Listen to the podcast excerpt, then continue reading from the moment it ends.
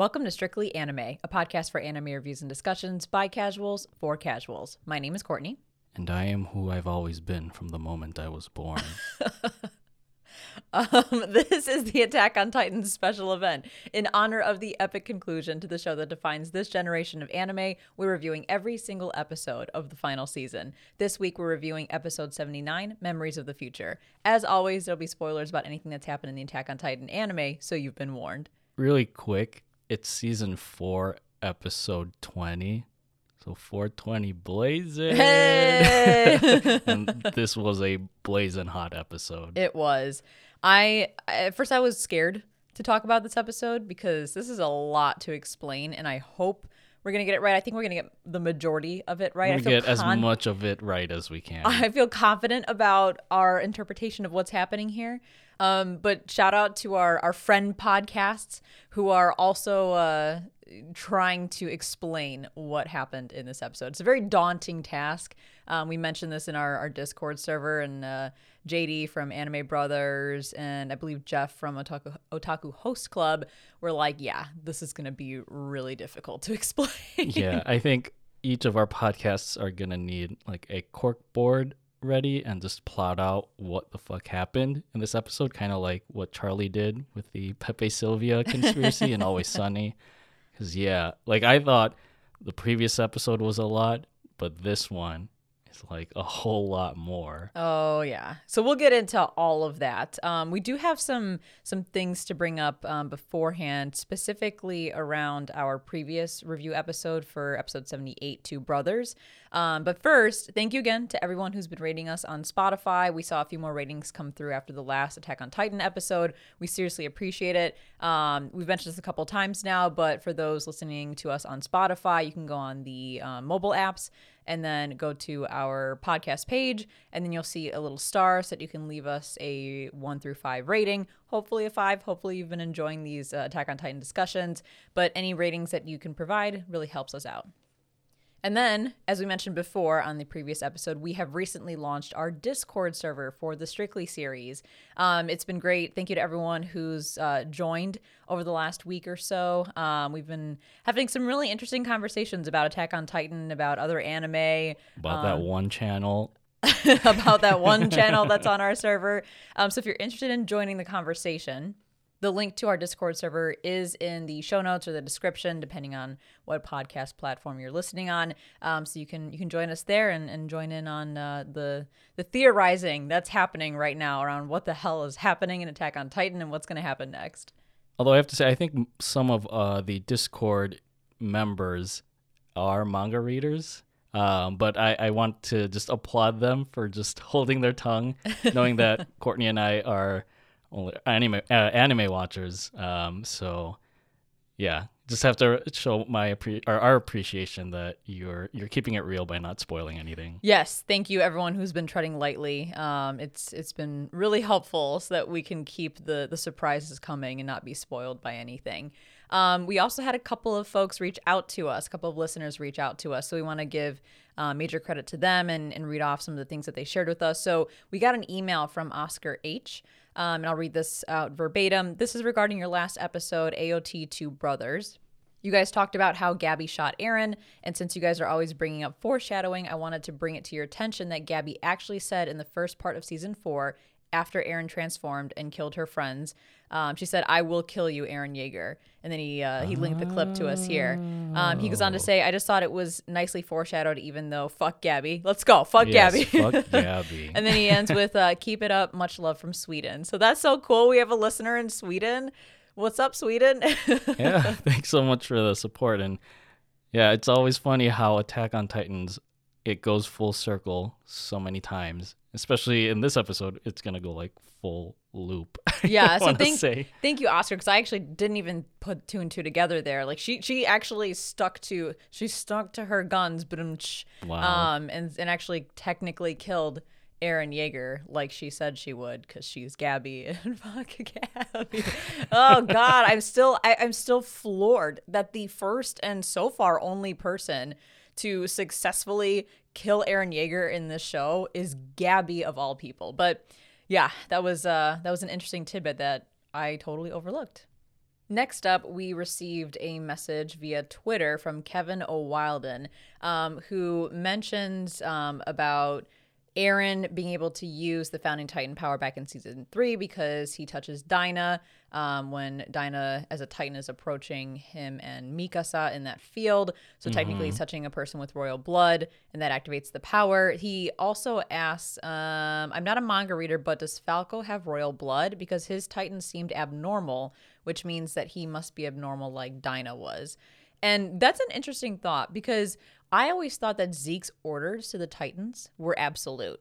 But here in in the Two Brothers episode, we see we see Falco follow that order and go after Reiner. But the second Galliard starts to approach, he actually stops following that order, turns around and eats Galliard, um, or eats Porco. So that's it's an interesting thought that maybe Falco has um, royal blood, but I f- I feel like he might not. My gut is telling me he doesn't. Yeah, if I remember correctly, uh, Falco, his last name is Grice, and the Grice family, they're not of royal blood, I don't think, but I know that th- one of their uh, older relatives was a member of the Eldian Restorationists, um, uh, the the movement that tried to reestablish Eldia's supremacy, and I believe he was one of the like he was caught by the Marleyan soldiers and then was forced up on that wall um, near the seashore and then forced to turn into a pure titan um, to ravage Paradis. So I think that's what Falco's connection is to the entire lore of Attack on Titan. Um, I haven't seen any confirmation that the Grice family has royal blood. I just know again, it's just the restorationist connection. I feel like Falco probably just went for Porco just because he was the easier person to eat in that moment instead of having to dig through Reiner's armor in the Armored Titan. Um, and, you know, Porco Pig. Porco pig. Sure he he tastes delicious. But yeah, thanks for for reaching out to us about that one. That is a, an interesting thought, and I'm excited to see more of what what Falco's fate is. I mean, the poor kid is gonna wake up and just be shook as fuck about everything that's happened to his poor soul, his pure, loving, gentle soul. Oh, poor Falco. Um, but yeah, thank you everyone for reaching out to us. Um, we we appreciate it. Keep it coming. We love to continue this this discussion around Attack on Titan with everyone who uh, tunes in and, and listens to our review series. And I guess the only other Attack on Titan related news from this week actually involves the NFL, or this is more specifically from Bleacher Report, which I think is a a media company that s- reports on sports. Um, they tweeted earlier, or I think they tweeted uh, yesterday. Um, uh, As of this recording, yeah, after the AFC and NFC championship games for the NFL, which aired Sunday the 30th, January 30th, um, they tweeted a picture of what looks like a recreation of the first visual for the first half of Attack on Titan, the final season, the one where it's Eren in his Attack Titan form looming over Reiner um, as they are amidst the destruction of the Liberio district in Marley. But instead of Eren and Reiner, they are replaced with, I think these are the quarterbacks for the two teams that will be facing off in the Super Bowl, which are the Cincinnati Bengals and the Los Angeles Rams. And I'm not that familiar with the NFL. I don't really follow football. Um, so I, I don't know these quarterbacks' names or these players' names.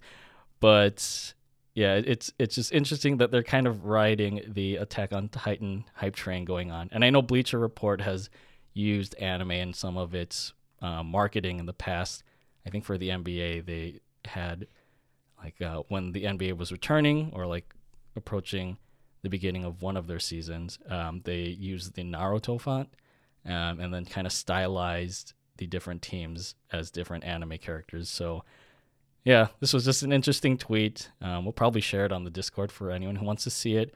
Um, but yeah, Yeah, I'm looking at it right now, and you know what? Props to I'm guessing the marketing department. Um, it's kind of like when Arby's did their whole anime thing. I think they still do that from time to time. Um, it's weird to me just because being in an old school anime fan, I guess. Um, it's weird just seeing anime become so mainstream, but it's also exciting at the same time that like, hey, people know anime's out there and it's great and it's Attack on Titan. All right, shall we get into it? Yeah. Are you ready for Halo Reach? no, are you ready to talk about Attack this? on time travel. Yeah, Jesus Christ. Or is it time travel? That's one of the questions that we're going to talk about. So let me just take a second to acknowledge that we are only four episodes into the latter half of the season. So yeah, they're mm-hmm. not starting from scratch because they've got the build up from the previous half of the final season, but damn, we're four episodes in and I like I, the intensity like can it get any more intense? Can my heart take any more? I don't know. yeah, I feel like we've already gotten half a season's worth of content from these first four episodes. Absolutely. And yeah, I don't know what's in store for what there's like two thirds left of this entire season. And yeah, it's just it's just exciting to see every week where the story goes. Um, especially with where the preview that we see for the next episode, um, where that's gonna take us. Uh, and I think I kind of spoiled myself and saw the title for episode 81. I definitely did because I, I put together our um, schedule that we share for our patrons. Um, so on our Patreon page, um, one of the the benefits, the perks of um, becoming a patron is that you get to see our show schedule um, for the the next month um, ahead. So that way, you know, you, you can see what's what's on the docket, what we're going to be talking about here at Strictly Anime and Strictly JoJo. So I have to update the episode titles for Attack on Titan. And I saw the one for 81. Holy shit. I'm not going to say anything. 'cause I- and I won't either. yeah, but it's I, I'm so excited. Like I, I'm so fucking excited Like, because if it's what I think it is, finally, like let's go.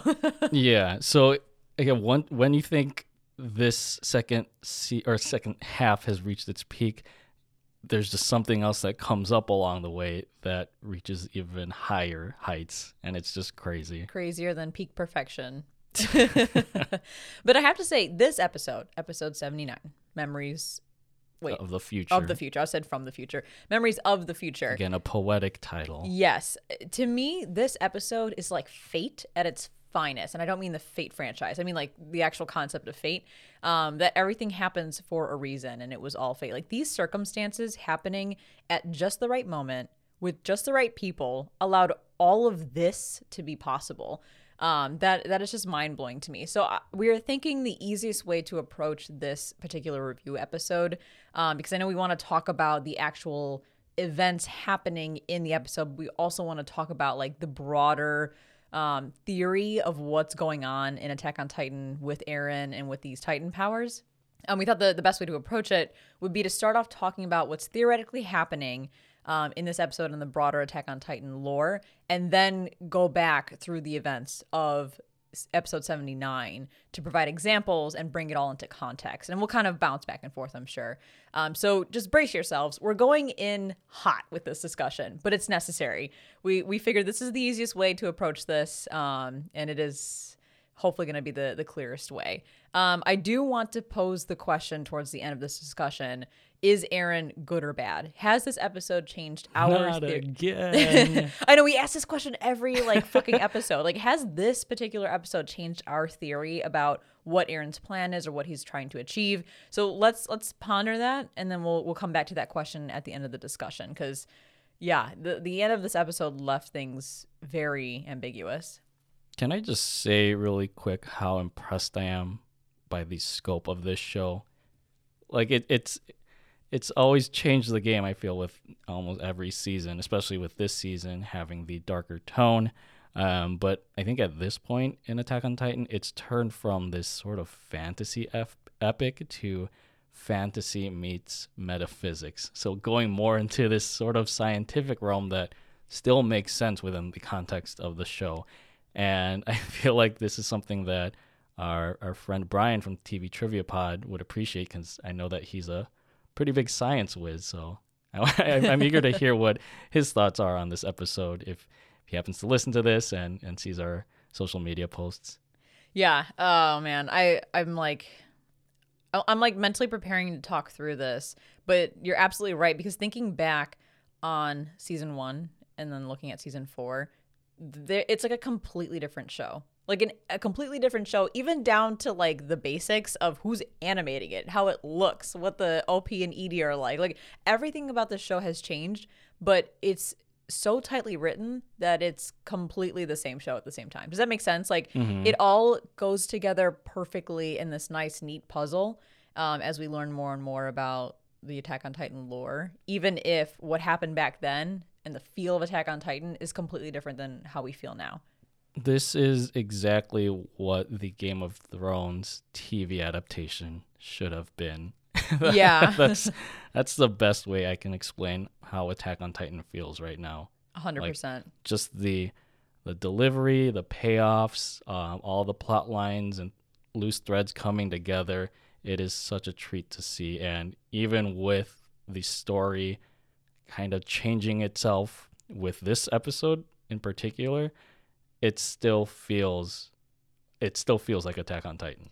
Yeah, no, absolutely. And like, I just, I feel so, as cheesy, cheesy as it sounds, I feel so blessed to be an anime fan, like right now, like in this moment, living what's happening as like one of the biggest shows to ever come out of, you know, the anime industry um, is, is coming to a close and just, I think reaching further beyond um, any other anime ever has. Um, like it's Attack on Titan is reaching people who would never have entertained the idea of watching an anime because they appreciate and understand like the importance of the writing in the show. Um, to the point where they're they're actually willing to give Attack on Titan or not Attack on Titan, but anime a try. Like it's it's creating new anime fans essentially. That's how powerful the show is. Um, but let's jump into the synopsis and then roll right into theories. All right, so let's take our time first with the synopsis for Attack on Titan, the final season, part two, episode 79 Memories of the Future. Zekas Christ takes an animus from Abstergo Industries and chaperones Eren Yeager Minion through a journey of his entire life to show Eren that their father was a piece of shit who perfectly encapsulated the typical anime trope of bad parenting. It sure does become apparent as they observe Grisha carefully cradling baby Eren and taking up an honest living as a doctor. If this were opposite day, maybe, Zeke soon comes to the realization that Grisha had a change of Shinzou wo Sasageyo after adapting to life within Paradis's walls, and was allowing Eren to live his life with no regrets after his test run of bad parenting with Zeke. And Daddy Yeager expresses his remorse time and time again for his fallen firstborn. Despite these revelations, however, Zekas Christ reaffirms to Ye- Eren Yeager Minion his commitment to execute Operation Eldian Vasectomy with the founding Titan power, whilst simultaneously saving his younger brother in the process. The Yeager brothers arrive at the point in the It's a Wall World theme park ride where Grisha stole the power of the founding Titan after hearing the wholesomely naive words of a young Eren Yeager who is Aaron eager to see life outside the walls. It is revealed in Grisha's conversation with the royal family that the attack titan is OP enough to see their future inheritors' memories, and he implores them to get off their asses and save Paradis before they all become honorary Marleyan mincemeat. Frieda Reiss's anti war vow programming kicks in, and Grisha is on the verge of attack until his Jiminy Cricket conscience gets the best of him. Eren pulls a Thanos by saying, Fine, I'll fucking do it myself, and bullies Daddy Yeager's mental state into sticking with Isayama's script from seasons 1 through 3 by stealing the founding Titan power and obliterating all but one member of the Reiss family. As Grisha grieves in the aftermath of his dirty deed done dirt cheap, he manages to see a bewildered Zekas Christ and gives him an apologetic embrace, saying that Eren's been player one all along in this insanely buck wild video game of a story, and somebody needs to unplug his goddamn console before he fucks up the game save. Zeke is subsequently thrust back into the Prince of Persia Sands of Time, where Eren remains shackled but unbothered. Don't call me a rap enthusiast, but I wonder now which of the two is the one in the true chains. Wow. All right, let's jump into what the fuck is happening in this episode from a high What is going level. on? What is going on? um, okay. We learn, I think the biggest reveal here of this episode is that the Attack Titan can view memories from future inheritors, essentially being able to view the future.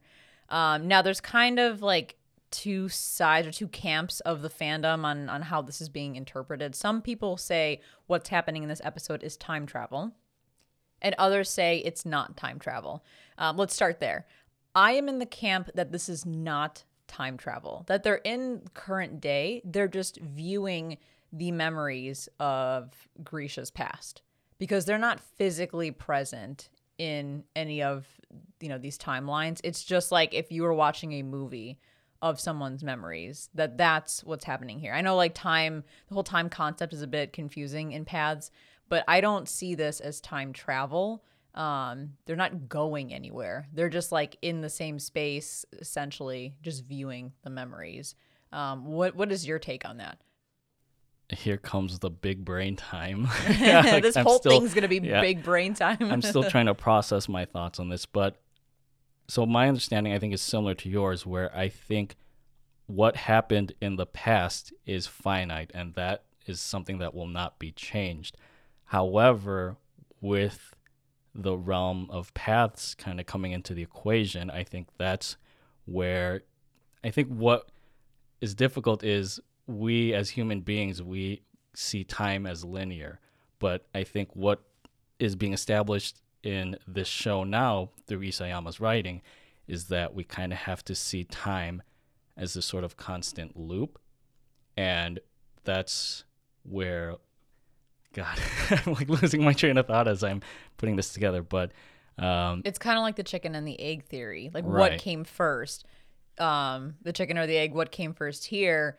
Eren influencing Grisha or in like the the past or the past leading him to this point of being able to influence. Okay, I, so this is how I'll explain it. There are two other franchises, like pop culture franchises, that kind of tackle this same metaphysical concept. The first is Harry Potter, uh, specifically the third film or the third book, Prisoner of Azkaban. And this involves the Patronus scene in the forest for any Harry Potter fan who knows what I'm talking about. I don't want to spoil that, but or I don't want to spoil what happens in the book or the film, but if you can see where I'm going for or where I'm coming from, I'm sure you will uh, kind of understand how time is working in this show. The less spoilery franchise that I will look at is Family Guy. what the fuck? and it's it's a it's one of the Brian and Stewie team up episodes where they kind of time travel and go through the multiverse. Um, this one is it's called The Big Bang Theory from season nine, episode sixteen, and I showed Courtney this clip earlier where it's Stewie and he goes back in time to visit Leonardo da Vinci or something, and some stuff happens and he- inadvertently creates the universe in his schemes when he travels back in time, even though he already existed when the universe was already created. So, what happens here, I think in science, it's called a temporal causality loop, where a sequence of events is among the causes of another event, which is in turn among the causes of the first mentioned event. So, here is where that loop kind of comes in.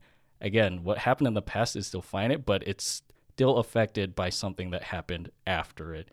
And it sounds like a paradox, but that's only if you're viewing things in a or viewing time in a linear sequence. Where here, I think with paths and what Eren is able to achieve with both the attack titan and the founding titan power, he can kind of transcend time and space as we as humans, or I guess in this world as as Eldians conceive it. Yeah, so like the it really is like the chicken and the egg theory, and, and we'll drop that link um, in the Discord server for that clip from uh, Family Guy because it, it, it is kind of helpful as as weird as it sounds. Um, but like that's that's kind of why I'm like I don't think they're actually time traveling. Like they're not going anywhere. Like yeah, they're like in paths and like they bonk heads and they're like in a new space. But really, they're not going anywhere. They're just viewing something that happened where Eren happens to be able to influence it because of the founding titan power. Now, that brings up the second thing uh, of of this whole situation where people are kind of perceiving it in different ways. Some say that the attack titan could always see into the future, that it was an innate ability of the attack titan. Others say it's not inherent to the attack titan and it's only possible via the founding titan. I am also of the latter camp where I feel like it was never like an innate ability, an innate power of the Attack Titan. It just so happens that an Attack Titan wielder used the power of the Founding Titan to then influence the rest of the Attack Titans in, you know, down the line. Is that also your understanding or is your understanding different? God, I feel like we we need an actual metaphysicist to include in this discussion. If any of our listeners happen to be a metaphysicist, please reach out to us. We'll But- bring you on the podcast just to explain this. But no, I think I'm also in the latter group where it's it's not an ability that was already part of the Attack Titans special powers. Because I think in this episode when we see the flashback to um, Grisha en- encountering the Reiss family inside the chapel, uh, Grisha mentions this power, this ability to see or like not see into the future, but No, know the the future. future. Um, she, he mentions that to Frieda, who is the founding, the wielder of the founding titan in that moment, and she says something along the lines of, "I've never heard of that power before," which is strange because with her wielding the founding titan's power, she has full knowledge of the world, and I assume the knowledge of what each of the nine uh, warrior titans or titan, what do you call it, titan wielders hmm what their abilities are. And I don't think she would have questioned it when uh, Grisha mentions this ability to know the future. Yeah, because she's got royal blood, so she can activate the founding titan power at any time. Right. So I think that ability is something that Eren was able to manipulate again because he had the combined ability of the attack titan and the founding titan, which was created in that same moment where they're in the underground chapel. Yeah, so essentially what's happening in the specific like the latter half of the specific episode is all of the circumstances are lining up perfectly to allow Eren to achieve his goal. Um, the only reason he is able to um, the only reason the attack titans are able to see or, or know in the future, you know, what what's going to happen with the future inheritors is because Eren is allowing it. And the only reason Eren's able to allow that and able to, to accomplish that is because he's using the founding titan powers, which have memory manipulation. And the only reason he can use the founding titan powers is because Zeke touched him, who has royal blood. And the only reason, the only reason um, that they were able to, you know, touch and activate the power is because this was Zeke's plan to touch each other, which sounds I hate saying that to to touch each other because Sounds like incest. to, to activate the founding titan power through royal blood so that zeke in part could help um, eren see what the fuck is going on through paths meaning he wants to unbrainwash him by taking him through grisha's memories so because zeke decided to do that he gave eren the opportunity to influence what happened in what are we calling it the underground chapel scene yeah, it's it's the Reiss Chapel. yeah, so in that that moment where Grisha's confronting the the the Reiss family, um, Eren's only able to get there in these memories because Zeke wanted to do X, Y, and Z, all these things that we had mentioned, um, to to play into his overall plan. Um, and so yeah, like it's just the cards lined up perfectly. It's like that that that thought of fate again that it just happened to be the exact people needed in the exact time it needed to happen in the exact order of events that it needed to happen to trigger literally the entire lore of Attack on Titan.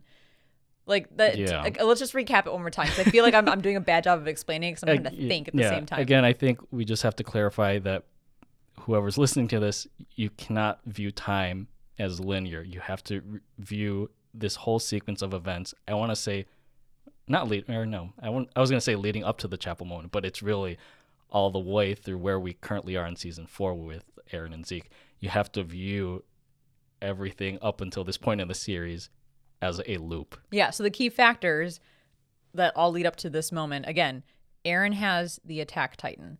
Using the founding Titan abilities, which were activated by touching Zeke with royal blood, he is able to manipulate quote unquote memories. So, what he's doing is influencing the past by sending specific memories and his will down the line of attack Titan wielders um, so that they can move in exactly the right ways and do the exact right things in the past to then lead to Eren being able to achieve what he needs to in the future. Because obviously, like if one of the attack titans loses the the uh, the the titan power that fucks up the plan in the future. So it, it allows the attack titans to see what's happening in the future through the founding titan powers because Eren is sending memories back to them um, so that they can move in the exact right ways to help Eren in the future achieve what he needs to achieve. And again this all happened because zeke wanted to touch his brother activate the founding titan power for his own uses but also try to save his brother by taking him through Grisha's memories to unbrainwash him. But by taking him through those memories, he gave Eren the opportunity to talk to Grisha, influence that moment, and send memories back through activating the founding Titan power. I'm I hope I'm doing a le- at least somewhat decent job of explaining this. Um, Carl and I talked about this before recording. And I feel like every time I try to re explain it, I, I explain it differently, but I hope I'm getting the message across. Yeah, I think we just need to chart out a diagram on a cork board uh, while cosplaying as Charlie from Always Sunny and explaining this. And as we go through, when we get into the, the, the latter half of this discussion, where we're going to talk about the actual events of episode 79, we'll continue to reiterate these points using those as, as examples so that, you know, we're hopefully we'll all kind of come together. Um, it's also important to note that Eren can choose what to show, show Grisha um, since I think Grisha asks Eren, like, why won't you show me everything? What's going on with Carla? Um, so again, this is Eren's will. Like this is all happening because Eren wants it to with just the right memories to trigger the right events. And what everyone is seeing in the future, including uh, Grisha, when they view these future memories, is through Eren's eyes. Like if you imagine playing a video game and you're playing in first person view, that's literally what they're seeing through Aaron's eyes. Um, so that's also important to note as we go through this discussion. And with you bringing up Eren's will, this actually brings into full circle something that we've brought up many times uh, in previous episodes the scene with Kruger and Grisha back in season three when Eren's viewing those memories why he mentions Mikasa and Armin by name. There you go. We finally we, have we finally, that answer yes. to that long-standing question. So I think we mentioned this in the previous podcast episode. I think our our three burning questions of Attack on Titan at this point are: um, What the fuck is Eren's plan? What the fuck is going on with Annie? And what the fuck did Kruger mean by by mentioning Mikasa and Armin by name before they were mm-hmm. born? So one question down, two to go. and it's all because of Eren's will. Yes. Thy, thy will be done.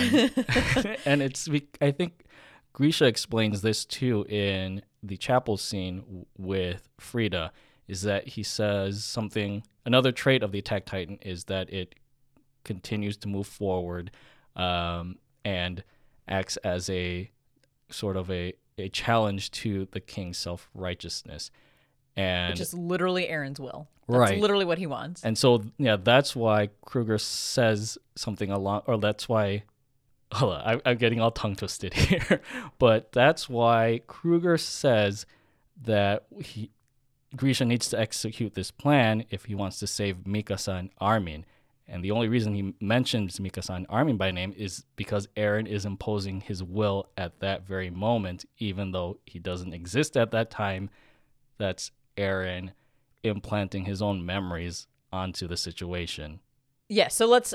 I have it written down here the um, the actual scene from season three. I don't have the specific episode title, but it's essentially the one where Kruger and Grisha are up on the wall and they're chatting, they're chit chatting and shit. Um, so Kruger tells Grisha to start a family, which he doesn't say explicitly, but we know is Eren basically needing to be born. He's mm-hmm. like, please birth me. Um, and then Grisha says, you know, but I have Dina um, and I'll forget what happens here when I become a Titan. And Kruger responds saying, Someone down the line might be watching this, which again, he doesn't explicitly say, but we know is Eren. Eren's mm-hmm. watching these things um, because he's fucking going through his dad's memories with Zeke. And then um, again, this is possible through the founding Titan powers that you know that were activated. They were able to go to paths. They're able to travel, not travel, but like view these memories. And eren's able to influence things. So then Kruger says, if you can't do that, history will only repeat itself. If you want to save Mikasa and Armin and everyone else, you must complete your mission. He's not talking to Grisha in this moment. He's talking to eren through what he understands, you know, viewing eren's memories in the future. Um, and this is huge because, again, we're talking about Eren imposing his will on all of the other attack titans. This is part of his will, wanting to save everybody. Um, that's why Kruger mentions it. So then Grisha asks, Who are you talking about? Because he's like, I don't know who these two people are. And Kruger kind of looks spaced out for a second and he's like, I'm not sure. And he kind of pauses and he's like, maybe it's someone's memories or says like, you know, someone's memories perhaps. And I feel like because he kind of stopped and like almost had a switch flipped in his head, this makes me think that we may not see it, but eren could technically be standing there through viewing memories, not through time travel, but through viewing memories and like telling Grisha or telling Kruger these things, who then mm-hmm. relays it to Grisha. Because it's kind of weird that like his brain like does a switch and he's kind of like, uh, I don't know actually. Like he was so confident in what he was saying, and then it just like something switched really quick. You think So- like Eren was whispering? Yeah, I literally ear? think that that's what my theory is. Like Eren was probably theoretically right there whispering these things to Kruger so that he could relay them to Grisha.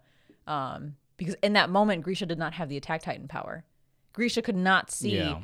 Or, or relay anything, or sorry, receive anything from Eren in that moment because he had not inherited the attack titan. So the only one who can relay these things to Grisha is Kruger in this moment via Eren.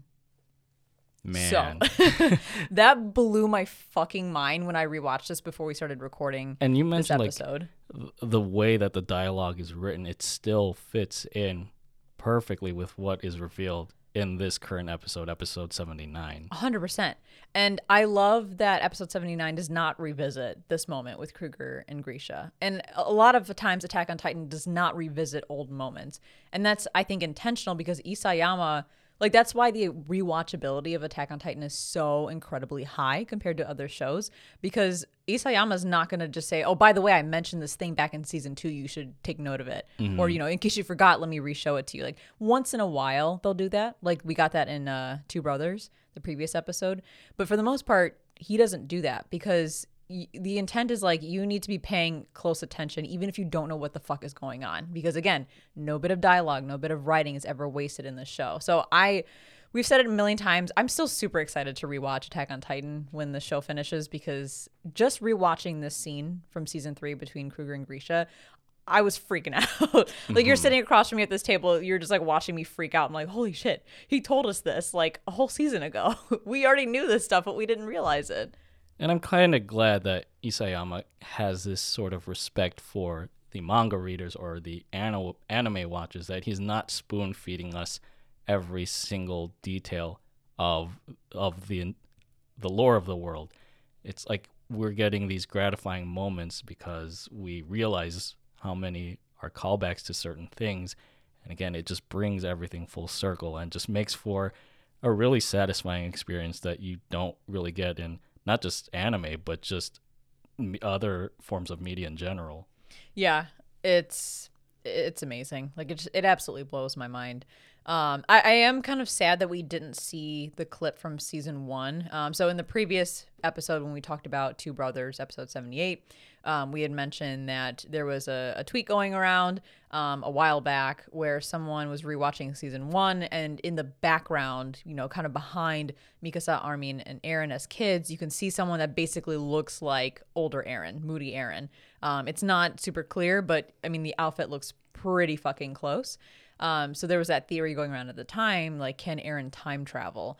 Um, so I was hoping we get that here um, in this episode, but hopefully by the end of the the entire show, we'll have some sort of callback where, like, we see from Eren's perspective him watching the three of them as kids. Um, from that same scene. And it, for anyone who's in the Discord, we did drop the link to that tweet, um, or at least a screenshot from that tweet, so that way you can see the specific scene that we're talking about from season one. I think it's a similar situation with us not seeing the Kruger scene one more time.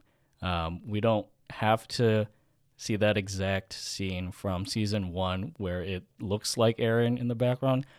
I think, again, with the revelations that we get in this episode, this only informs that moment. So it kind of like confirms that it could have been Eren just going through his memories and this and at that moment he could have been going through his memories with Zeke. I don't know if Zeke shows up in that same screenshot, but again, I think it's we don't need confirmation that that's actually what's happening. I think we can kind of rest assured that it is. True, very true. Yeah, I, I, wouldn't be to, to your point. I wouldn't be surprised if they don't revisit it and they just kind of leave that in there for us to interpret. Like, is that actually Eren or is it not? Although I think the only weird situation there, potential plot hole, is that like if what we're saying is true about the Kruger and Grisha scene from season three, where perhaps Eren was influencing Kruger's mind in that conversation, but we can't see him um, why would we be able to see Eren just standing there? Because he's technically not time traveling. He is just viewing memories like a movie.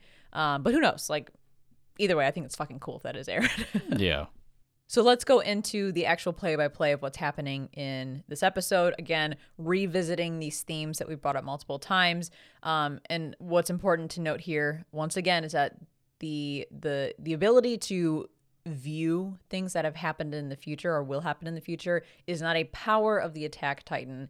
It's a power of the founding titan that happens to sit alongside the attack titan in one user. So let me pose this. If say the cart titan inherited the founding titan then it would be the cart titans that would all be able to view future events because the founding titan has allowed you know that future person to send memories back down the line. So it just so happens that Eren holds the the attack titan and the founding titan. Therefore, this is something that's happening to all the attack titans. But like if Zeke had it, then all the beast titans would be able to view the future events because the founding titan allows that person to send memories backwards. But also, it's because of Eren's will. Like he has That's the, true, yeah, strong- like- the strongest will of the show, and with that, he is pretty much unstoppable. Um, and that kind of makes me think, like he, with his will, he's able to sort of manipulate. I'll say that manipulate the Attack Titan's powers. Right? Would you agree? Uh, with being able to influence stuff from the past. not the attack titan's powers, but the actions that the attack titan wielders take. Because like Okay. he's he's basically influencing Kruger to tell Grisha, you need to start a family so that I can be born, and you need to do whatever is possible so that all of my friends and loved ones can be saved. He's influencing their will. Okay.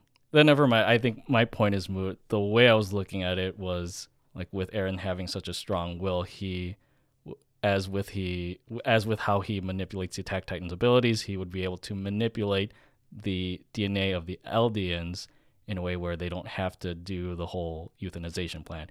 But I forgot that Zeke already mentioned in part 2 or part 1 that the founding titan can already manipulate DNA and this the attack titan like you said isn't manipulating his powers it's just eren's will causing everything to fall into place Yeah. Yeah. And and going back to and we'll mention this as we go into this breakdown of the, the actual episode. Um, going back to like this idea of influencing, Eren only realizes that he can even influence the past in this fucking episode. We'll bring that up in a little bit, but like all of this is fresh. Like Eren Eren hasn't been concocting like, to a certain degree. I'm sure he's been concocting this, but like what's happening in this episode is very fresh. I think. Um, so we'll. I think this is a good point for us to go into the actual episode. Let's go into our our normal normal kind of chronological breakdown of what's happening here. Um, and again, we'll continue to reiterate these points as we bring up each moment of episode 79 so that we can you know really emphasize and use these examples to to help hone in on like what it is we're trying to explain the way we interpret theoretically what's happening in attack on titan so, starting us off, we get a shitload of flashbacks. Um, they're kind of rapid fire. Uh, my first note here is why the flashback with Kenny?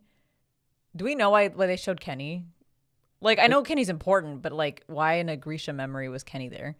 wasn't kenny part of the military police like as part of the military police he was in the innermost wall and that's where grisha worked as a doctor right on his patients Yeah, that makes sense. It's just like, why?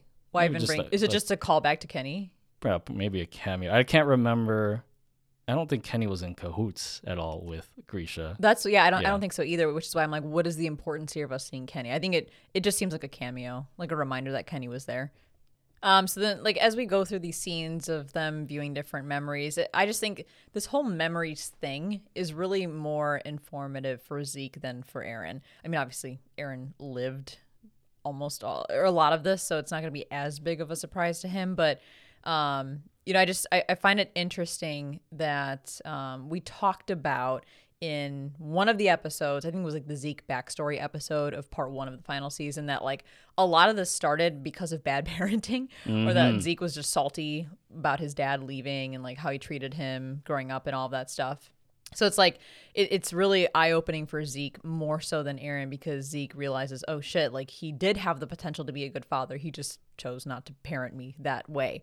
Um, but really, Zeke's plan backfired in this moment. Like he wanted to show Eren Grisha's memories to prove that Eren was being brainwashed by their dad. And then not only did he make Eren's plan possible inadvertently or indirectly, or sorry, unintentionally rather, um, he also found out it was actually Eren that brainwashed Grisha at the end of all of this, which is kind of crazy to think. Like, and again, we'll get into a little more detail when we get to that part, but like, talk about like mad backfire going on here.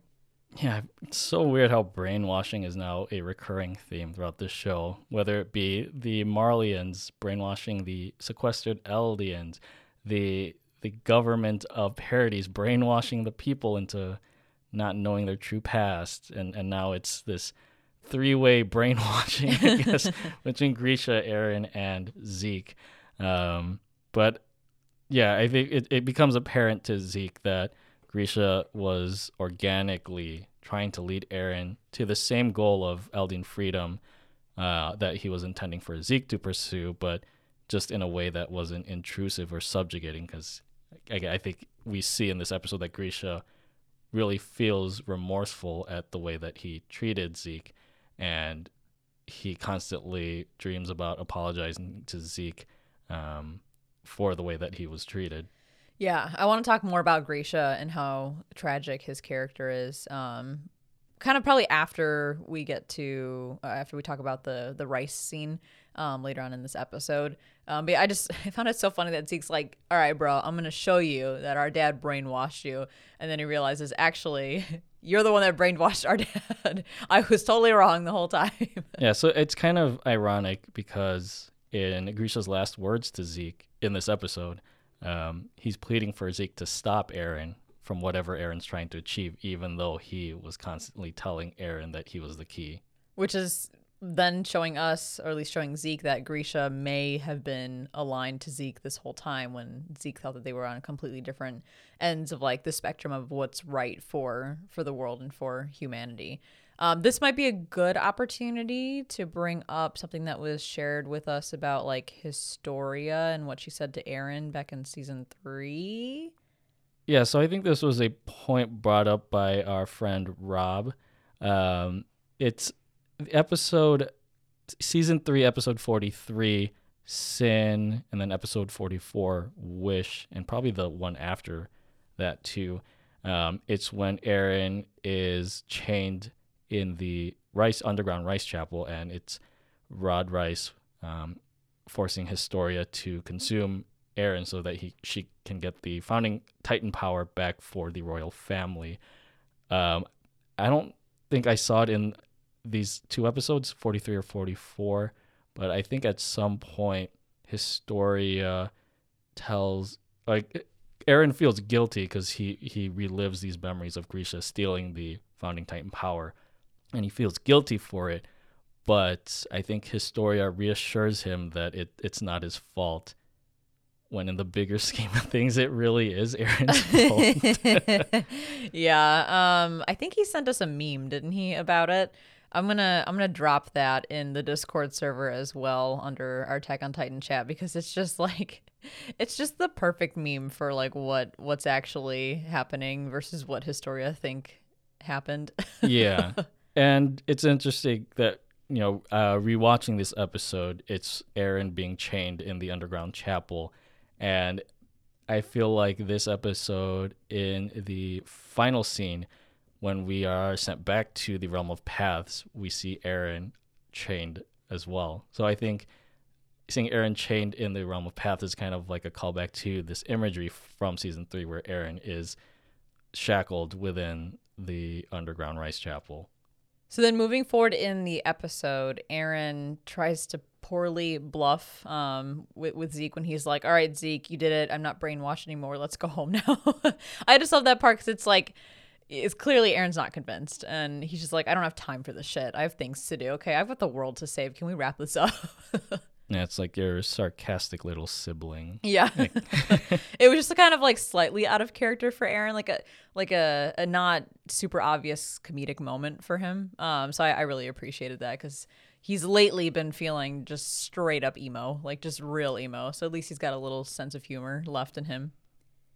Um, but through these uh, these memory, um, you know, walks that they're on, Eren notices Zeke's look of disdain when they're looking at particular memories of um, Grisha treating Eren, you know, in a very loving way. Um, and I think seeing Zeke sad that he didn't get to experience Grisha's love in the same way that Eren did may have been what in, what influenced um, Eren to allow Grisha to see Zeke at the end of this episode because I mean it's very distinct. Like you get like an up close shot of Zeke looking pretty like distraught and like kind of disappointed, and then it pans to Eren looking directly at Zeke in that moment. Like Eren's like, okay, my brother's pretty upset about this.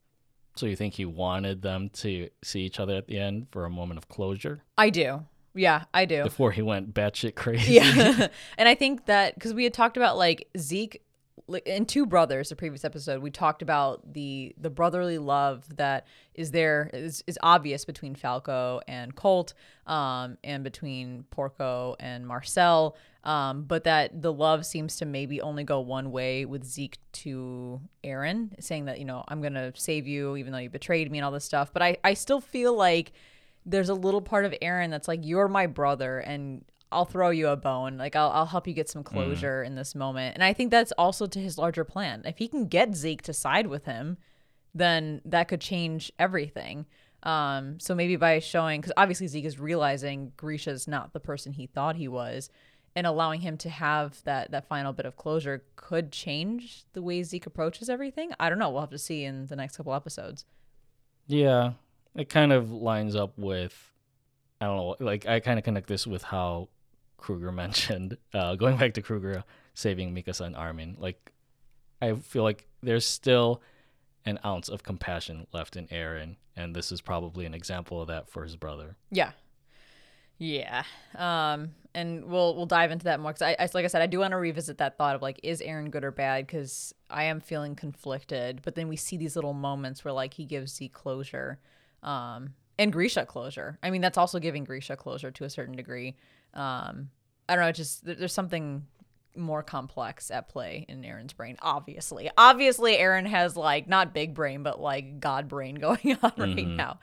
Speaking of closure, one thing that I caught um, as they're revisiting Eren's childhood memories is there a, sh- a shot of the toddler Eren chasing a butterfly. Uh, and I mentioned in a previous episode seeing this motif of the butterfly popping up every now and then in Attack on Titan. I think we mentioned it was in the OVA for Mikasa, and it's at uh, the end of the OP for this part two. Um, and I think I, fi- I finally see now that it's an example of, or it's symbolism of the butterfly effect, which I think is in full effect, no pun intended, in this episode with Eren's choice to kind of force Grisha to attack Frieda in the underground chapel because it sets in motion this entire chain of events, or basically the entire series of Attack on Titan, um, to lead Eren to the very moment where he turns the tables on Zeke at the end of this episode and kind of out schemes him. Interesting. So I, I I wrapped my head around the bird motif, you know, freedom and all that stuff, wings of freedom, um, that we had talked about in like the last episode or two. But yeah, I was curious about the butterflies. Like I, I didn't understand why the butterflies continued to pop up. Um, but that that's interesting, the butterfly effect, and that makes me think to the OP of this uh, this season, where the last shot is like the colossal's nasty ass, like big ass thick foot is coming down on us. Is it the colossal or is it just a shoe print? Well, hang on, I'm getting there. so it's the colossal coming down on us. Then it switches to the like a, a top down view of the ground, and it's a footprint, a regular human sized mm-hmm. footprint has smashed a butterfly. So is that like signaling? like as part of Eren's plan to break this cycle, whatever that is, that like is part of like the butterfly effect through whatever the fuck he's scheming. yeah, I'm not sure. Um, but Yeah, it, it's nice to kind of get some closure on why this butterfly symbolism has been popping up. Yeah, I'm glad you mentioned that because I did not like. I just was wondering why we keep seeing butterflies, but I could not think of like why that was. But that that makes perfect sense. The butterfly effect, and I think back to that movie with uh, what's his face. Ashton Kutcher. Yeah, I don't remember anything about that movie. I just remember watching it, and it was really weird. And maybe I should have prefaced this kind of with an explanation of what the butterfly effect is. It's part of what is called chaos theory. Oh my god, chaos theory. Um, go. and I guess the easiest way to explain it is if a butterfly were to just randomly flap its wings in the right place at the right time, or maybe in the wrong place at the wrong time, it could have enough of an effect to turn basically into a tornado. I think that's the easiest way to explain yeah. the, the theory of the butterfly effect. And within the context of this episode, what I see as sort of the the butterfly is when Eren forces his dad, or like I said, the synopsis bullies his dad into stealing the founding Titan power, right? Because that's the key moment that pretty much sets up everything to follow in the show.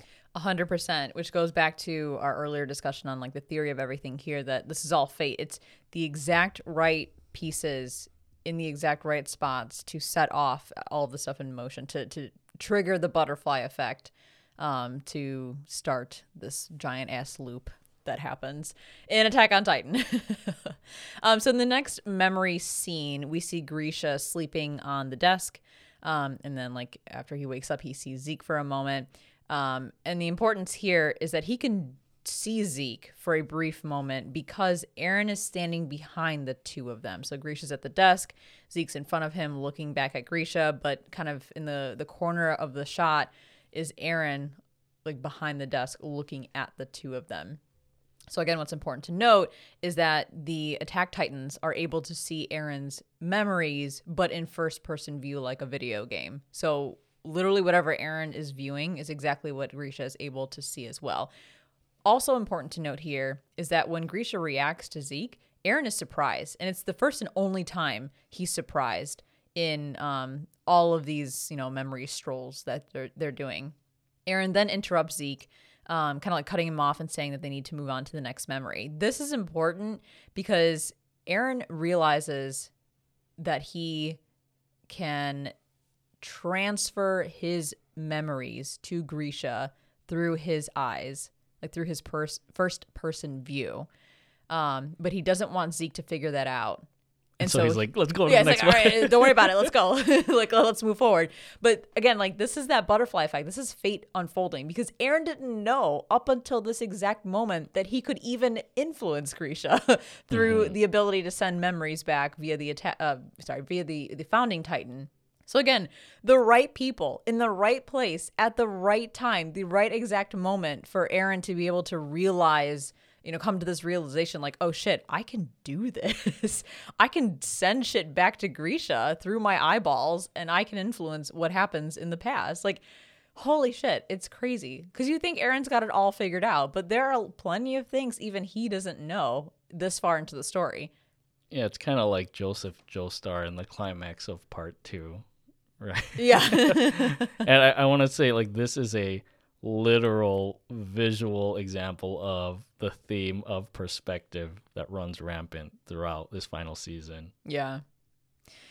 Oh, deep breaths. We can do this. This is like every scene is just very telling. Um, you know, throughout this entire episode. And in the next scene, um, Zeke is shocked at the memory of Eren and Mikasa having killed those bandits. Um, and I think it's in their discussion afterward um, where they're on the deck of Mikasa's house.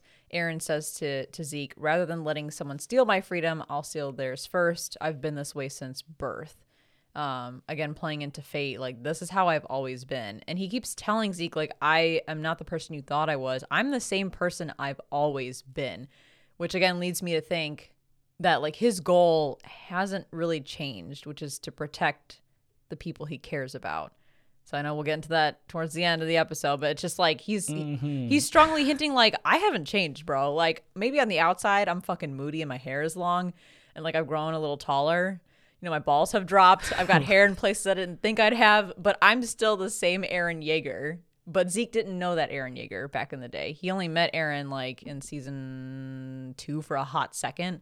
And then like season three, wasn't it? uh, I thought that like I thought he met Zeke for like a second in season two, and then like Zeke bounced, and then he showed up again in season three. I talk- could be wrong. I Are you be talking wrong. about like at the end of the fight where he goes away in the cart titan's mouth? No, before that. Oh. Zeke shows up before that. I, I'm pretty sure he mentions like I'm gonna save you, brother, or something like that, and then he leaves. Yeah, I thought that was that same scene.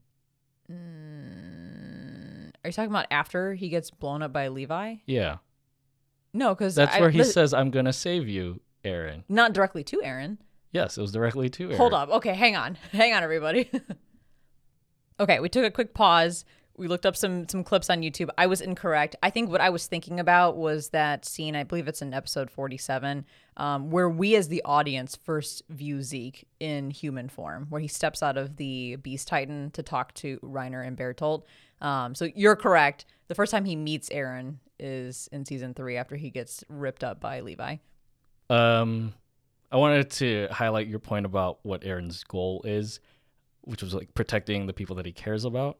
Uh, because there was something I rewatched another scene from the season, a season one finale, and I kind of want to interpret what Eren says in that moment as what his end goal is, but I'll save that for when you want to bring up that discussion. Okay, that sounds good. Yeah, I'm hot takes here. Hot takes about Eren Yeager all up in here. Um, but Eren is completely emotionless when seeing um, most of these memories, whereas Zeke is experiencing these things for the first time. So like we get a lot of shocked Zeke faces. He's got like you know surprise Pikachu like throughout this entire episode. But again, like this goes to the plays into the fact that like yes, these are moments in Eren's life as well. Like he's not gonna be surprised by something that he already lived through.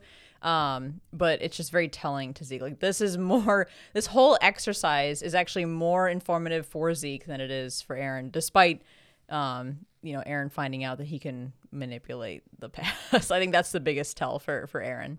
Um, I think in that same scene, um, when they're witnessing like the aftermath from like the bandit incident, um, Zeke says that he wants to save Eren even after Eren betrayed him. Uh, he says he wants to save Eren before he saves the world, and that that kind of brings us back to something we talked a bit about in the Zeke backstory episode of uh, the final season, part one. That like Zeke genuinely believes his plan is the best thing for humanity. And that's something we really have to remember throughout all of these Zeke interactions. And it's what makes this whole thing so strange because he has such good intent, but a very controversial way of doing things. Um, so like I w- with like Reiner, you know, you want to hate on the guy, but like I actually root for Reiner because I remember like what he's been through um, and what he thinks about this whole situation. I kind of do the same thing here. Like I really want to hate on Zeke, but it's like he just wants to help everybody and he's just really convinced that his way of doing it is the only way and the right way but he doesn't mean any real ill will he just wants to save the world it's it's such a, a complex thing to wrap your head around I want to bring up something else that Zeke says in this scene that just sounded very biblical, and I feel kind of ties into this whole theme of fate and and will. Um, I think it's after Eren mentions to Zeke that Grisha was never really a, a shitty father to him, uh, but that Zeke is still grateful for Grisha giving him an opportunity to save the world, kind of like what you said. But the quote is For the father's actions opened his son's eyes, so he may save the world from the threat of Eldia. And the little Catholic boy in me wants to connect that to the Gospel of John, chapter 3, verse 16. For God so loved the world that he gave his only Son, that whoever believes in him should not perish but have eternal life. damn The quotes have the, the same energy, but I feel like, you know, Zeke thinks that this quote applies to himself. But again, looking at it from another perspective, this could also be uh, quote directly for Eren. Like Eren's opening his own eyes because of his father's actions so that he may save the world from the threat of Eldia. It's like this show is biblical, fantastical, and scientifical all rolled into one. And magical. um, so the next scene. Sorry, Oh. there's one more thing I want to bring. This is kind of just a piece of trivia. This entire memory with Eren, Mikasa, and Grisha is actually from season one, episode six, "The World the Girl Saw" or "The Struggle for Trost," part two. The scene and dialogue, because you can hear Grisha talking to Eren in the background, right? It plays out the exact same way, like line for line.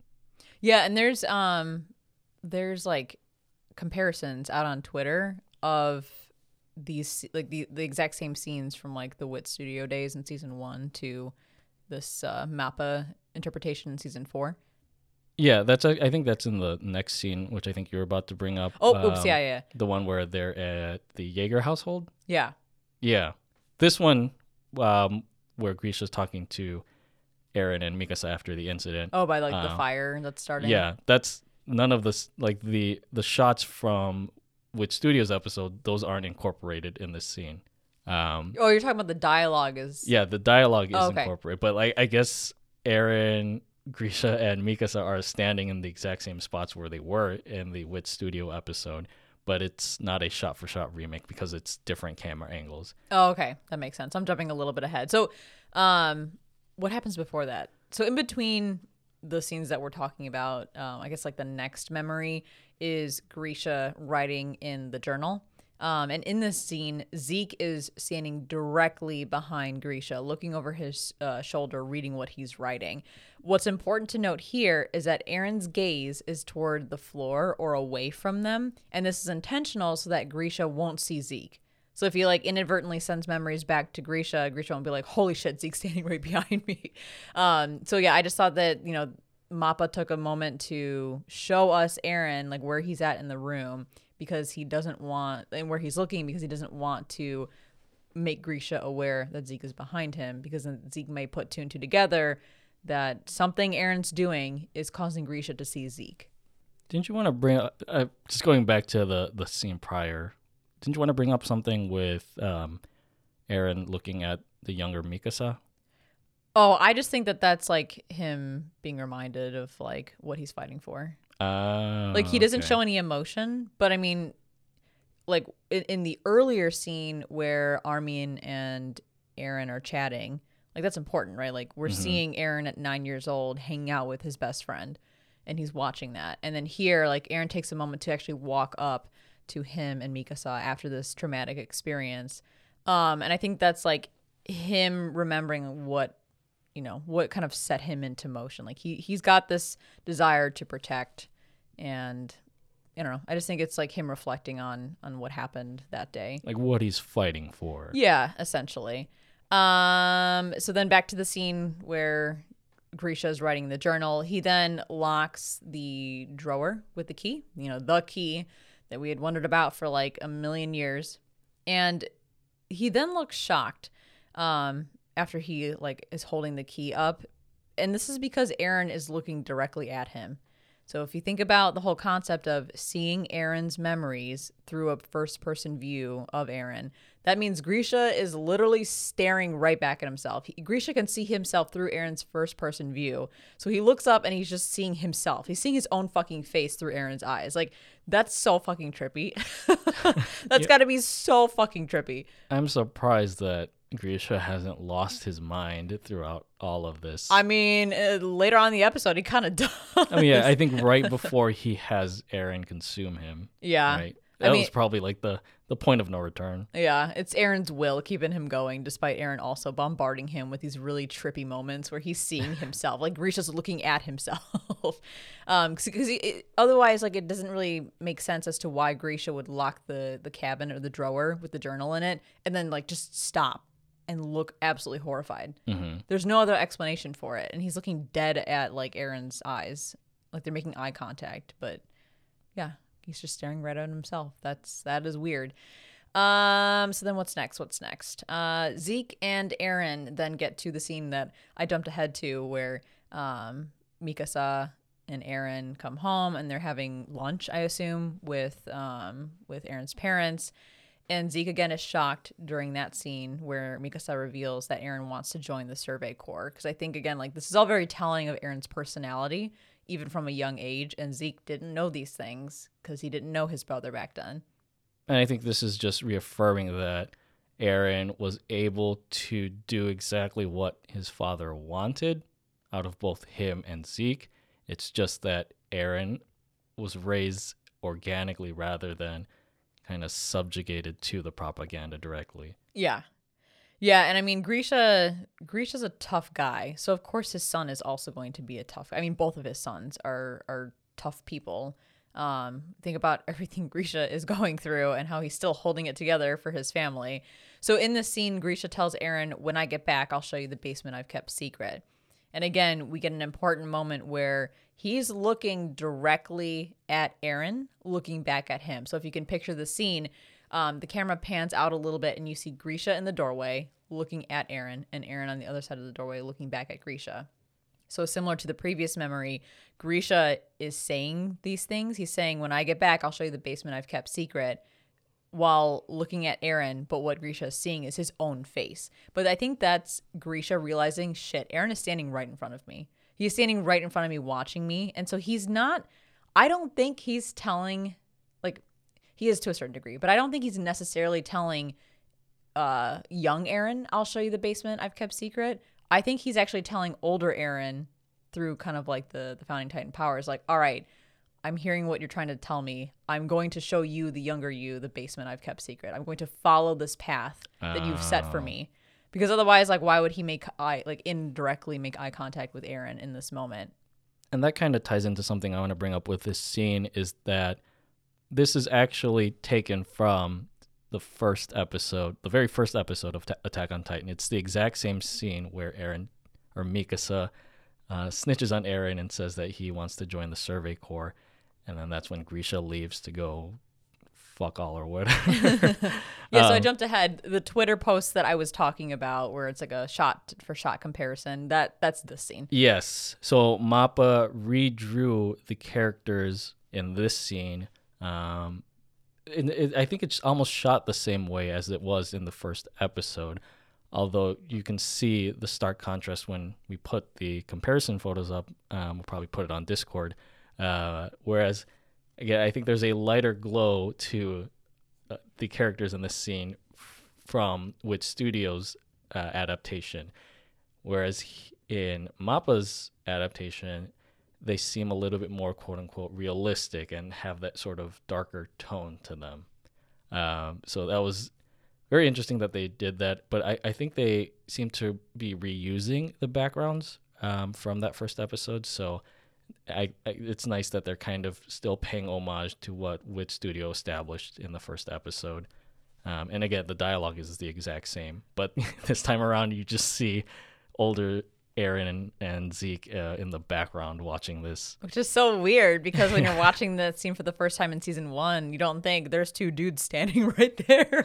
but yeah, I think you mentioned too the actual the the actual scene of like Grisha showing the key. It's just his hand holding the key. Yeah. Um, that's repurposed, not repurposed, but um, that's Wit Studio animation. Yeah, I think you can kind of tell by the the darker lines that accentuate the outline of the hand because I think that's what I remember from Wit Studios days is that they would always have this bold outline of each character, and that's Yeah. kind of toned down with uh, Mappa's adaptation. But we were watching the original scene from the first episode, and it's interesting because as Grisha is telling Eren, "I will, sh- I will show you what's in my ba- what's, What's in the in my basement? I'll What- show you what what's in my? Like, van, kid. like I'll I'll show you the secrets of the basement or whatever. What was the line? uh, when I get back, I'll show you the basement I've kept secret. yes, he says that, but he says that over the shot of the key itself. We never. It's interesting that we don't see a shot of where Grisha was looking at that moment. Back in season one. yeah, back in season one. Yeah, like again, writing tight as fuck, even with the anime adaptation. Like, yeah, we. I think if we had seen that moment in season one, Grisha would just be staring to the side in the open doorway. And be like, what the hell? and it would look unnatural. Yeah. Like yeah, it would look very unnatural. But in Grisha's viewpoint, he's seeing himself because again, Eren is theoretically standing in front of him, which is why there's um that up close shot of Grisha's eyes looking fucking intense in season four. In season four's recreation of that, because you're like, again, he, it's a mind fuck for him. He's talking to both versions of his son while literally seeing himself. like he's just looking dead ass at his face because Eren is standing there looking right back at him. Um, that's got to be so wild. That's got to be so wild to talk looking directly at yourself while technically talking to an empty space. Yeah, this kind of reminds me of the baseball scene with Zeke and Eren yeah, that we saw in the earlier half of part one of the final season, but then we get more context.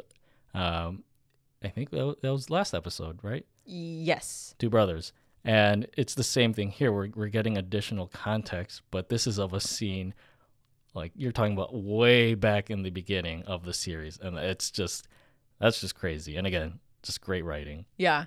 Yeah, it's it was kind of it was kind of amazing to revisit the scene that um you know through the clip that you showed me from season 1 um cuz it's like damn they intentionally didn't show where Grisha was looking when he said that to to Eren cuz there's something larger at play here.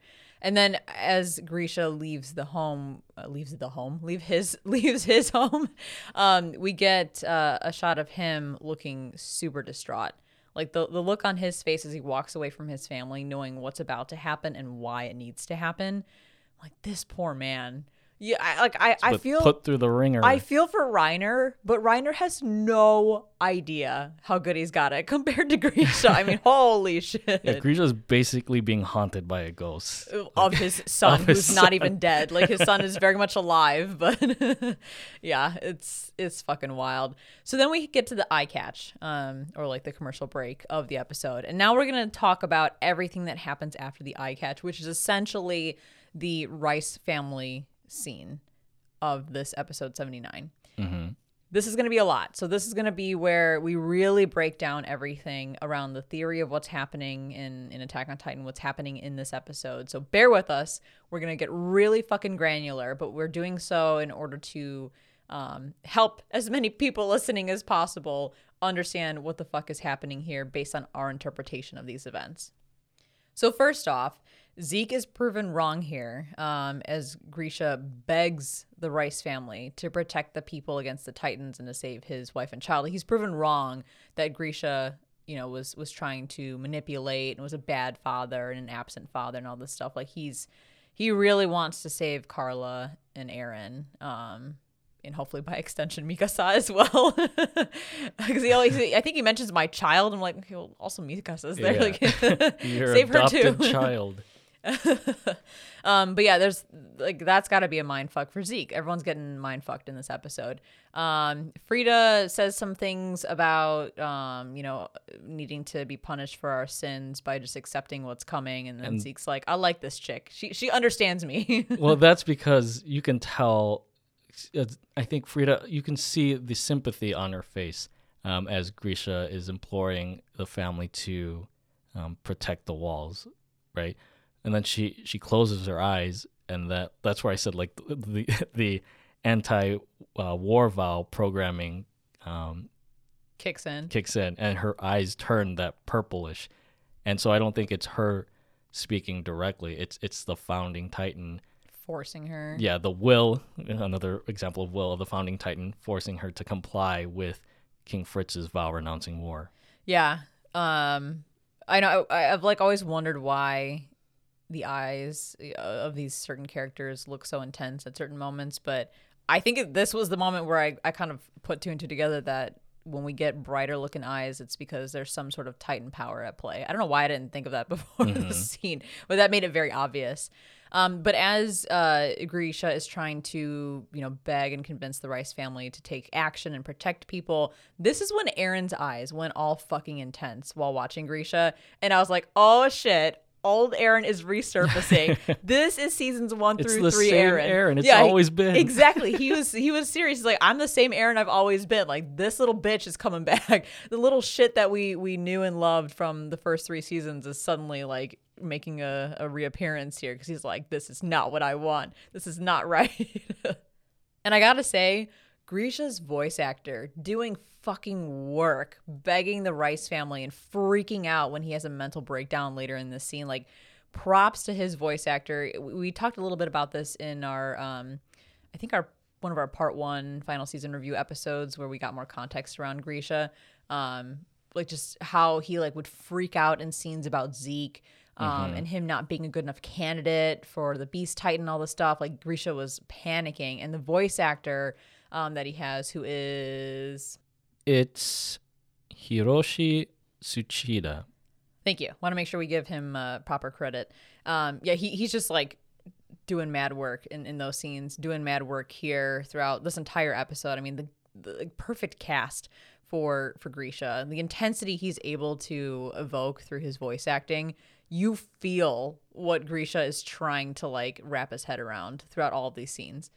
Yeah, whereas before, I think I, I what's what's nice about this episode is that I was always conflicted on whether or not Grisha, like we should be sympathetic to Grisha, especially after what he puts Zeke through. But this episode, I think, is really great at clarifying, like Grisha as this tragic character who he wanted a second chance with uh, his second son, um, but he's ultimately doomed to the, the same fate uh, that he wanted to ach- like he's doomed to follow the same path that he needs he wanted to follow with Zeke but now it's with Eren and it's been twisted and turned into this whole thing um, but yeah credit again to this voice actor Hiroshi Tsuchida for capturing like an erratic sort of Grisha and then here a tragic kind of Grisha Yeah, absolutely. Like I just I, I'm blown away every time, you know, he he delivers a performance like this as Grisha.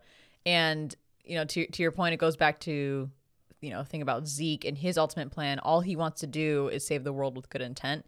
Grisha's the same way here. He just wants to save the world with good intent. Um, yet these characters are getting fucked left and right when they're all just trying to help everybody, you know, through different means. this is a really quick aside. Um, I'm looking at the um, list of uh, Hiroshi Tsuchida's works. He was in Gintama as Marinosuke. Marinosuke. I don't know if he, if you know that. He might be a uh, minor character. I'm looking at the Mal page for this character. He kind of looks like uh, Jin from Ghost of Tsushima. Oh, um, yeah, I'm reading this on mail. Uh, oh, this is like a really minor character, like a very minor. Okay. This is from the bear episode um of Gintama Which I with the have no- mushroom. I have no yeah, this is this is like a this is like like in Gintama, even the minor characters play a big part, but we're talking like deep minor character from what I can remember. Um, but hey, that's cool. He was also in Bobo Bo Bo Bobo Bo bo. Let's go. Was he really? Hang on, I'm scrolling now. as Pana, which uh, that's another show that I want to add m- to my watch list. So Yeah, you should. That that show's wild. Do you think Attack on Titan's wild? Just go watch Bo Bo Bo Bo Bo Bo. that's Bo. I think in a in a different kind of wild, right? that's fair. That's fair. But all right, so back to the Reiss family scene. Um, as this exchange is going on between Grisha and and Frieda, we suddenly see, you know, as Eren's looking super intense, we get kind of flashbacks to uh, old Eren. Um, we suddenly see Grisha look over his right shoulder. And I think that's the moment in this particular memory that Eren starts to send his future memories back to Grisha. Grisha's probably like, holy shit, why am I suddenly seeing things from over my right shoulder? It must be Eren. Aaron's fucking standing right next to me, even though I can't see him, but I'm looking at the back of my head talking to Frieda. Because I'm like, why else would he suddenly look over his right shoulder? And why else would Eren look super fucking intense? He's like, he's probably like, this is not what I want to happen. So here I go. I'm Like, starting no to send some wonder- memories back. No wonder Grisha wears his glasses because his eyesight's probably all fucked up right now. so like this is not what I'm supposed to be seeing. What the fuck? So then we get into like the meat of Grisha's exchange with with Frieda and some like reveals here. Um, I'm gonna break it down even further. Like I said, we're getting real granular here. So Grisha says the attack titan special power um, or whatever, is not falling victim to the vow renouncing war, which again is basically Eren's will. He wants freedom and says, We were led by our memories all for this moment. Meaning, Eren set this into motion and willed it of all of the previous attack titans by using the founding titan powers, sending memories back down the chain to the previous attack titan wielders along with his will so that they would act in the exact right ways through their time oh you know wielding that that attack titan power to down the line help Eren get to this particular moment the butterfly effect exactly and through all of these um these lines that I bring up um from this episode the wording is incredibly important, like probably more so than some of the other incredible lines that we've gotten throughout the show. So again, Grisha says, We were led by our memories. All for this moment. It is Eren's will. It sounds very biblical. it is Eren's right, will. that's what I was saying earlier. Thy will be done. Um, and being led by those memories. Again, it's Eren sending those memories back so that these these people Kruger, Grisha, etc., know exactly what they need to do to get Eren to this point. Grisha then says the attack titan can glimpse into the memories of its future inheritors. Again, because Eren made that possible through the founding titan power, thanks to Zeke, who activated that power because mm-hmm. he's got mm-hmm. royal blood. Um, so again, founding titan can manipulate memories. And so Eren is manipulating memories by sending these memories back down the chain so everyone knows, okay, we all got to do what we got to do so that Eren can get to this moment so that he can bully his dad. Poor Grisha. he then goes on to say, he being Grisha, then goes on to say it's um, the, the the special trait of the attack titan. It's able to know the future, and this to me is brilliant translating, at least for the English speaking um, viewers. He didn't say see the future. He didn't say it's able to see the future, which I think implies that one can control the the ability to look into the future and do it at will. That's usually how we would express that in the English language. Um, these attack titan wielders are privy to future events because again Eren has allowed them to see these future events using the founding titan powers. So they're not seeing of their own will of their own volition these um, future events. They're able to know what happens in the future because Eren is allowing them to know it through opening up some of these memories or sending these memories down the chain through the founding titan power. I'm sorry if I'm beating a dead horse. I'm sorry if, you know, it's very repetitive, but it, not only does it hopefully help everyone listening, it also helps me to process what the fuck is happening yeah. by like talking out loud, you know, being a bit repetitive, tying all of these moments into what we've been saying throughout this episode. Um, so yeah, we we appreciate everyone's patience as you kind of go through this. I hope that this is you know as helpful for you all as it is for us to kind of talk through it. So then Frieda has that like that surprise moment that you know you mentioned earlier, mm-hmm. um, where she questions like special trait of the attack titan. And notice in this moment she says special trait and not special power. Maybe I'm reading too much into the translation here, but I don't think again seeing future events is an innate power, an inherent power of the attack titan. It is a trait that was granted to all of the attack titan wielders because of what Eren did. So I think it's right. interesting that she says special trait here versus special power. But when Grisha said special power earlier, he wasn't referring to the viewing future thing. He was referring to the the special power quote unquote of defying the vow renouncing war. Like the writing is so specific here. Like it's so incredibly um, intentional that like I just want to show it all the love and appreciation because Isayama man, he is doing a phenomenal job. so as you mentioned earlier, like Frieda as the founding titan holder with royal blood should know all the aspects of the attack titan and the other titans, but she's surprised and even Grisha says to her, "I'm not surprised that you're surprised. Like you really would have never known because you don't know what Eren's doing in the background." Yeah. I think this is just again reinforcing the point that it's Aaron who's controlling these who's technically controlling these events if the founding titan power isn't if the founding titan isn't aware of this power or trait that you were saying. Yeah. Um, and then I think this is the moment where Grisha like starts to pull out his knife. Um, and then he says like I have to kill them all. Um, but I, you know, afterwards, which we'll get to in just a bit, he does clarify to Eren that he left Rod Reiss alive. Um, so maybe I'm jumping ahead a little bit here, but this is probably Like for Grisha to go from I my intent is to kill all of them to Eren, I left Rod Reiss alive. This is probably because Eren wants to protect all of his friends and loved ones, um, and killing Rod means that Historia will never be born. Plus, he needs Historia to open up some of Grisha's memories to him from that flashback that we get in this episode where Eren kisses uh, Historia's hand. Yeah, that was the season finale for season three, um, episode twenty-two. Uh, season three, episode twenty-two, the other side of the wall. Um, I think when Eren kisses Historia's hand, it just takes him back to the memory of Grisha stealing the founding Titan power. So uh, that quick shot here in this episode is just a callback to that moment. Which is fucking crazy. just crazy. So you're saying that Eren only willed Rod Reiss to live because of the connection with Historia and in order for that whole sequence of events to unfold. Yes, because if the royal bloodline was gone and he needed to touch someone with royal blood to open up those Grisha memories to him so he kind of would know like what what happened and put his plan together, um, he wouldn't have anybody. And Historia, I mean, it's easy for Historia because they're they're comrades to the Survey Corps. Like mm-hmm. that's an easy one, like an easy win there versus having to hunt down a royal family member and then touch them. Yeah, they that- don't even know who you are.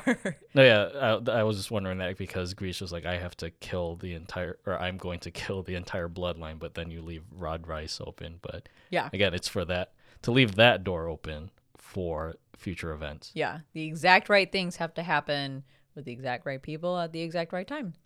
Um, so then going back into this actual scene, um, Eren gets all up in his dad's face, and going back to the thought of like eyes lighting up when a a Titan power is at play. Um, the first shot of Eren getting close to Grisha, we actually see like a thin, light, like turquoise ring um, around Eren's eyes, like his what is it, the iris or whatever.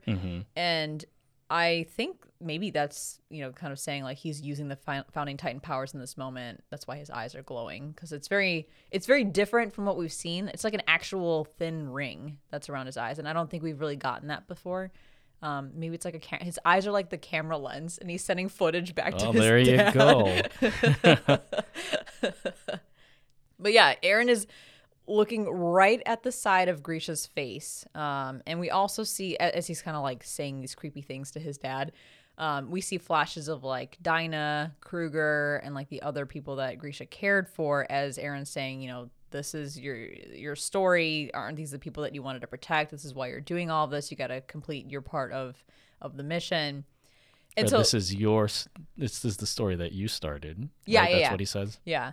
Um, and so my question here is um, these flashes that we get again of Dina and Kruger and, and whatnot. Was this Eren sending Grisha memories to kind of like really like pound in the message of "Do it, Dad, do it." Wow, is that That's your my Star Star Wars reference. Well, I think we have to note that right before Eren intervenes, Grisha like stops what he's doing because he realizes the severity of the moment in that he has to kill these like I think it's more specifically killing the innocent children of the royal family. Um and that's where his like sort of conscience comes into play and I think it's because of the way that he's been kind of raising Eren in contrast to how he raised Zeke back in Marley. Like I think that's the the father in him is finally coming out, right? yeah. so- he's very conflicted. Yeah. Yeah, and so I think by Eren kind of feeding him these memories of the loved ones that Grisha has lost along the way, he's he's like slowly pushing out Grisha's conscience to remind him that like this is this is the real evil of the world and you can't let the royal family just sit on this power like you have to do something about it So it's okay. So my because I was kind of wondering, was that actually um, Eren sending those memories of Dina and Kruger into Grisha's brain, or was it just Grisha remembering those things as Eren was reminding him in his ear? Like, was Eren intentionally sending him additional images, or was Grisha like hearing Dina and hearing Kruger, and then he he on his own was like, oh yeah, I forgot about these people for a hot second. Yeah, I'm, I'm not too sure, but I mean, it, it comes up to the same result that Grisha just lost his mind. Yeah, and if it is Eren sending the like intentionally sending those images to uh, Grisha as he's whispering in his dad's ear, that's kind of like pouring gas in the fire to really set his dad off, like just you know that extra oomph that he needed to to push his dad over the line. Because um, Grisha can actually hear Eren speaking in his ear because it is Eren's memories, like like how I can hear myself speaking right now. If he's viewing things through Eren's eyes, seeing his memories, he can hear what he's saying. I'm curious to know, like, what do you, why do you think Grisha hesitated at that moment before Eren had to intervene? Because he's a good person, I think, deep down inside, despite everything Zeke, you know, misunderstood about his dad.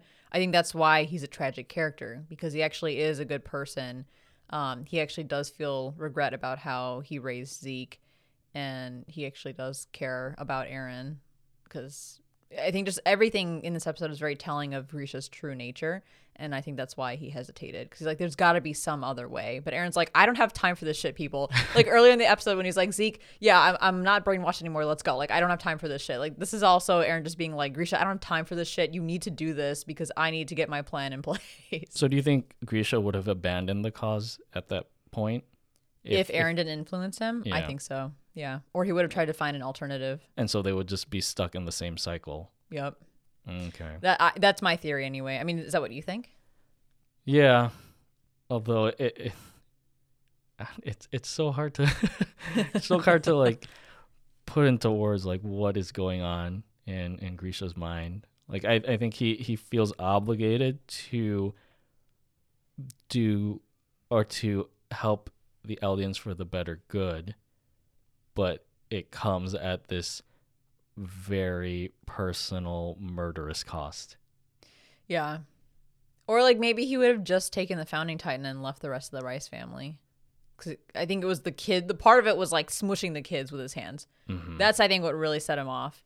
But, you know, knowing how how strong-willed he uh, Grisha is, which is I'm sure part of what Eren inherited from him. Um I still I still feel like at minimum he probably would have taken the founding titan from Frieda, but he probably would have left the rest of the family untouched. Because I don't think Mhm. it, it tore him up to take a Titan power because he took it from Kruger. But Right. like Kruger, of course, willingly gave it to him. I think here it's just killing people who maybe aren't totally innocent, but like their children and their family members who are just trying to follow the direction of others. Mhm. But in this moment, as Grisha is freaking out because he doesn't want to do this to the Reiss family, again, he's got Eren up in his face, pressuring him. Um, and again, if you think about what's actually showing up in Grisha's view, he goes from seeing Frieda in front of him to literally seeing the side of his own face because Eren is all up in his grill, whispering things to him.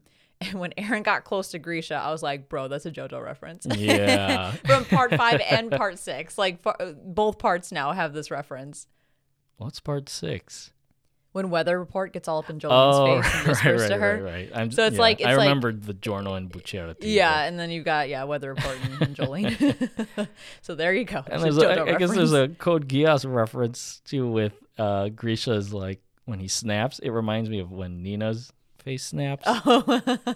Although Nina's face is more horrific, I'd say, than Grisha's in this moment. yeah, or even though there's those cameras now that you put on your head and then it captures like uh, a your like what your face looks like, but it's all distorted. it's that anime trope of like a character having a mental freak out and like it's it's like a fisheye lens where it's Yeah. like up in their forehead but then like their eyes are like off to the side and like rounded Mhm. i'm sure if you've watched enough anime you'll know exactly what we're talking about so yes we get that anime trope here in attack on titan But no, that, I mean that that's like a real life thing that you see it in. There's like a TikToker who runs does- around with it on his face I've yeah, seen that or like one. there's like he he he does train spotting and he has a I don't know, maybe a GoPro of him w- watching the train. Uh, or one camera looks is looking at the train and there's one just capturing his face as he's in awe but yeah it's a fisheye lens so it, it, it looks fucking ugly. That's what that's what uh, Grisha's face um, when he snaps. That's literally what he's seeing. He's seeing the view of the train, but it's his Yeah. own side of his face, and then we're seeing him in in real time with his panic attacks going Yeah. on. so yes, Grisha has a mental breakdown um, after all this transpires because why wouldn't you when Eren is fucking with your brain this much over and over again over a period of years? um, so yes, again, Grisha's voice actor is doing fucking work here. Absolutely incredible performance. Um, and I'm talking specifically about when he steps outside after he's killed the the Reiss family. Even the animation shows him just acting super erratic, stumbling back and forth, looking up at the sky and then back down at the ground. Um, and then he collapses and says, "Why won't you show me everything, Eren? Why won't you show me if Carla's safe?" He's asking all these questions because he knows Eren is there. He's there watching him. He can see it all, and he asks, "Was this really the only way?" And this is interesting because the Eren we're seeing in this moment, I don't think can answer that yet because the Eren in this moment does not know what's going to happen in the future, but maybe Grisha is able to see that far because like the the Eren beyond this point in time is still sending memories back to him. Yeah, I'm curious. Like we don't, I we don't know anything about the future. I want to say up until this point, because again, we're we're kind of seeing things through the current, not the current Eren's eyes, but we've only seen memories of the future up until this point. You know what I mean? Yeah. So that I mean, I think in this moment, um, and I could be wrong. Let me think about this. Talking out loud here. In this moment, does Grisha technically know more than this moment in time, Eren Yeager? Because Eren hasn't performed those actions, whatever is part of his plan, but Grisha at least knows because that that indicates right, that he- even further beyond the future, Eren is still sending memories backward. Oh, okay. Because yeah, that's what he warns Zeke about. Yeah, that it's that Eren is going to get his way, that you need to stop him and ask Eren, was this really the only way? So theoretically, in this, if we're talking in this exact moment, Grisha actually knows more than this exact moment's Eren does. Except he doesn't know what happened to Carla. Yeah, because Eren won't let him see that. Which, how did Grisha end up finding Eren in order to give Eren the attack titan? Do you remember? Uh, no. oh boy, someone's I mean, I know he to. drags his ass into the Yeah. forest and lets him eat his his own dad and all that. But so someone's gonna have to. Oh wait, I'm I'm reading the uh, Grisha's bio on the anime wiki. Um, Grisha enlists, I think, uh, was this one of the uh, a scout to help him find his family, and he finds Eren. Oh, he learns that Carla's devoured, um, and so after he finds Eren, Grisha takes him into the woods, and that's where that takes place. Yeah, I think like Grisha's resolve at that point is like, I've just got to see this through because now my wife is dead and Mhm. this could have all been avoided, you know, through whatever means. Um, poor fucking guy.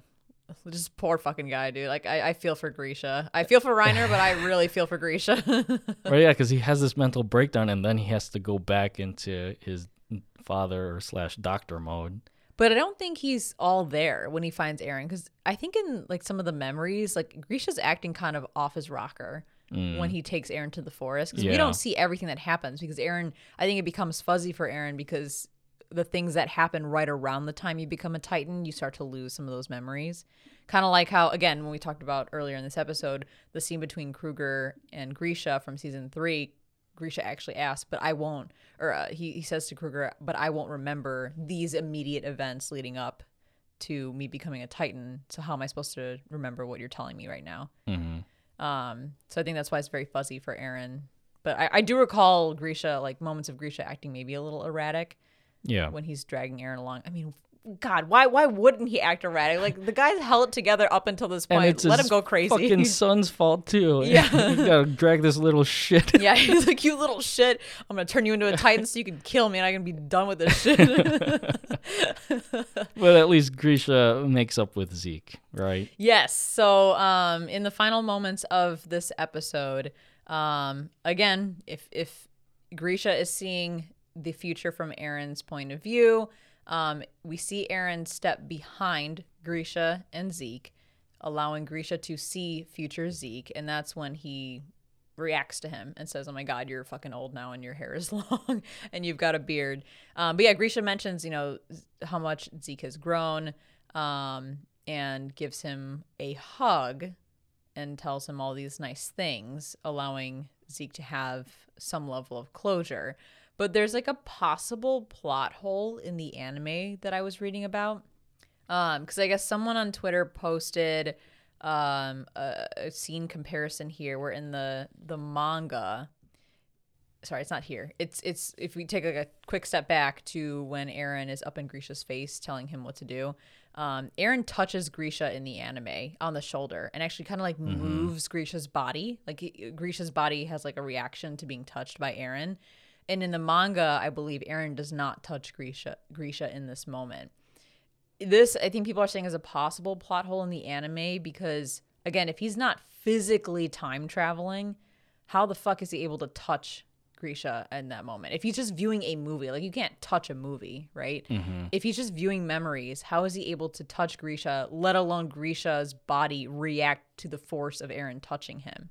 Because Eren's will be done. yeah. He's like, I gotta touch my dad yeah, in this maybe moment. maybe Mappa's just trying to play up the dramaticism of the moment.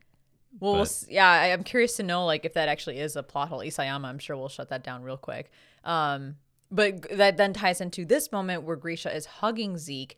People are like, well, theoretically, that could happen if Grisha is just hugging a hologram of Zeke. So if you think about it again, like if Zeke is not physically in front of Grisha, but he's seeing like a hologram of Zeke, he can like position his arms to be around Zeke's body, mm-hmm. kind of like hugging him. And then technically Grisha wouldn't feel anything and Zeke wouldn't feel anything. Um, however, the way it's animated, it looks like see, he's like, the- totally like on top of Zeke. Yeah, and the jacket ruffles as Yeah. they're embracing. So now it's kind of like, is this a plot hole? Like, how is this possible if it's not technically time travel where they're physically moving through time and space? Um, so I don't know. I'm gonna leave it at that. I don't fucking know. the important thing is that Grisha redeemed his relationship with Zeke, not with the power of the Titans or with the power of friendship, but the power of love. and the power of Eren allowing it to happen. Yeah, and the crazy Eren's will. So like how this will affect Zeke and you know his ultimate plan, we'll see. Will this be enough to change Zeke's um, thoughts on everything, plus all the other stuff that he's witnessed through this memory walk, or will Zeke stand firm with uh, with his ultimate plan? I feel like this is just going to encourage Zeke to follow through with his own plan because he thinks that whatever Grisha's implying about Eren's plan is is a lot worse. Um, so I think it's just going to entrench him in the idea of of the euthanization plan. Yeah, I could see it happening that way. Um, I don't know. I'm I'm curious to see what's what's next for Zeke because And what the fuck is Eren planning? yeah, we'll we'll never know at this point. I, maybe Isayama will never even tell us what the plan is. well, there's an end to this. We already know that. Um, one more thing about the Zeke hugging scene. Um, again, Grisha s- sees Zeke and, and mentions like, oh, how how he's grown and all that stuff. Um, and and he's talking to Eren throughout these moments where he's having this like freak out, saying, you know, why aren't you showing me Carla and all this stuff. But we have to remember, Grisha has never seen Zeke through Eren's eyes. The only way he would have done it is if Eren looked into a mirror. Because I figured, like, oh, he comments on Zeke's appearance. Why won't he comment on Eren's appearance? And I'm like, oh, wait, because he hasn't actually seen future Eren. Mm-hmm. Unless Eren looks into a mirror or some sort of reflection, Zeke, or sorry, Grisha doesn't know what his son looks like in the future. So, speaking of the future, before we get to the the hot burning question of whether Eren is good or bad, um, if the attack titan through the abilities of the founding titan is able to see memories of future inheritors then in theory eren can either see the the next attack titan's memories or he's not seeing any memories because there won't be another attack titan depending on how his plan unfolds. Hmm so that's interesting to think about. I don't know which way it's going to go. Um, and we won't know until Eren opens his mouth and tells us. But I almost feel like maybe there isn't one. And this is just me theorizing. Maybe there isn't one because like wouldn't Grisha have said something or Kruger would have said something about like something even further further beyond plus ultra, um, beyond what Eren's, you know, part of the Attack Titan timeline is doing. Yeah, because Grisha only mentions Eren's or indirectly mentions Eren's heinous plan in the future. He doesn't say like the, the Attack Titan inheritors plan for the future. Yeah. Right? Or like mentions like, you know, anything about like another person getting involved. Like he just talks Mhm. about Eren saying Eren's going to get his way and that, you know, he needs to be stopped. And so like again, it, it could go one of two ways. I don't know with Isayama. I, I never know what to think, but theoretically there either is another attack titan inheritor and Eren can see those um, those future memories or if he's not seeing anything that indicates Eren could potentially be the last attack titan. Yeah, at this point, we are in the same boat as now Zeke and Grisha, where like none of us knows what the future holds. Like it's all in Eren's hands now. Yup. And speaking of Eren, let's open it up. Is Eren good or bad? Did this episode change your theory about Eren, which we've we've mentioned several times in this review series, you know, as different things come up with Eren's actions like do we feel differently about him? Do we feel like he's still on the same path that we've always known him to be on? Like what what what are our thoughts? Do you want to go first? Do you want me to go first? I know it's a lot. It's a lot. I mean, I, I still want to hold out hope that there is some good left in Eren, as much as like Armin still holds out hope that there is there's an ounce of uh, that there's an ounce of good in Eren, and like I don't want what happened in the previous episode where we were we were finally relieved that Eren was not on board with Zeke's euthanization plan. I thought that was that was a, a telltale sign that the Eren who still cares about people is still there. But like this this episode kind of flips the script on that and we're back in that gray area of whether or not Eren is the protagonist or the antagonist of this story. So I think the positive person in me wants to say Eren is still good, but the the cautious optimist optimist in me doesn't know. Yeah. What about you though? I okay, so bear with me. I'm going to explain this and it's probably going to be a little bit long-winded, but I still feel in my gut that Eren is not the antagonist of the story. Fuck you Crunchyroll. I know you put him up for both antagonist of the year and protagonist of the year, but I truly feel he's not the antagonist of the story. Um, because again, going back to that scene with Kruger and Grisha, Kruger tells Grisha that thing about protecting Mikasa and Armin that desire can only stem from Eren. So that tells me that Eren and Mikasa are so incredibly important to Eren that the other attack titans know it and that they are being led to move in a way that will save Mikasa and Armin and the other people that Eren loves. Um, plus I, I think I mentioned in like our part one review series. Um, but remember all the times that Mikasa and Armin were in harm's way throughout the Attack on Titan story and how Eren behaved. Like when Mikasa and Eren thought that they were gonna die, because Dina's Titan was approaching them, and Eren said, you know, he'll he'll say that thing about like I'll keep wrapping that scarf around you, that really cute line or whatever. He literally tried to punch a Titan just to do something to keep her safe. Like he does like anything to, to keep her safe in that moment. And then when Armin got roasted by the colossal titan and then Levi was planning to save Erwin, they physically had to drag Eren back because he was freaking out so bad about Armin potentially dying. You cannot tell me that he doesn't care about Mikasa and Armin and the people, you know, around him that are that, that means something to him. Um, that he's gonna throw all of that away just for some fucked up plan that he's got. I think that is embedded in his plan. I think his ultimate plan is to do whatever is going to save these people. Now I'm kind of thinking this, like I'm theorizing an end goal similar to Metal Gear Solid 3, the video game Snake Eater, and I don't want to. This will probably kind of spoil the ending of that game, but Oh. I feel like it'll be a point where Eren kind of bears the brunt of like the evil that has been associated with the Eldian race, and he will make it so he becomes like the scapegoat. But by him becoming the scapegoat, it opens up a path for everyone else, like the the rest of the Eldian race, to live in peace. Yeah, I could see that. Like, I, just to me, Like the unsung hero, basically. yeah. Like to me, if we're talking about Eren's will being um, imposed on all of the Attack Titans, we have the the will of you know continuing to move forward despite the vow renouncing war imposed on these Attack Titans. Eren can choose what memories to send back to these Attack Titans, and the memory, or at least the will, of protecting Mikasa and Armin by name, as well as his other loved ones, like that is that that just shows how incredibly important that is to his overall goal right? He doesn't have to do that. He could just say protect the you know humanity or protect my family. Like he he specifically allows the attack titans to know about mikasa and armin because that is how incredibly important they are to him. Well, this is where I want to bring up uh, the scene that I rewatched, and it's the Annie versus Eren fight in the season one finale when they are they are in their female Titan and Attack Titan forms. It's season one, episode twenty-five, War or Assault on Stohess, part three.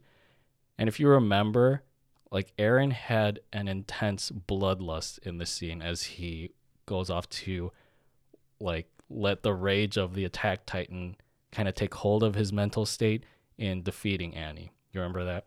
yeah And there are certain things that he says in this moment that I think are almost indicative of the direction that he's going in this final season. The first of which is when he says, kill the Titans, every last one of them. And I think this has always been Eren's prime directive. Not oh my so god much- i forgot about that yeah you're right, right? Not so much. I mean, he, I'm sure he still cares cares a lot about Mikasa and Armin to save them, but I feel like this has always been Eren's objective throughout Attack on Titan is just to get rid of all the Titans, right? So I feel like there's there's some way we can interpret this line and what Eren's future plans are for the Eldian race. especially when as you mentioned earlier eren tells zeke i'm still the same person i always was you just didn't mm-hmm. know me back then so he's basically saying i have not changed so if that was his goal at the beginning of his story and he is unchanged then yeah like that's that's what he's gonna do and if Yeah. if the parallels between gabby and eren have any legitimacy around the story gabby kept her word about killing eren yeager she fucking did it technically so you know eren i'm sure will keep his goals Right. But the scary part is that this Eren, uh, the the Eren that's that has this bloodlust, also says, "I'll destroy the entire world." so who knows what that means? But then he also says, "I am free," and that's Eren's Eren always yearning for a true sense of freedom. So I feel like these are key lines in kind of understanding where Eren's psyche is at at this moment in time.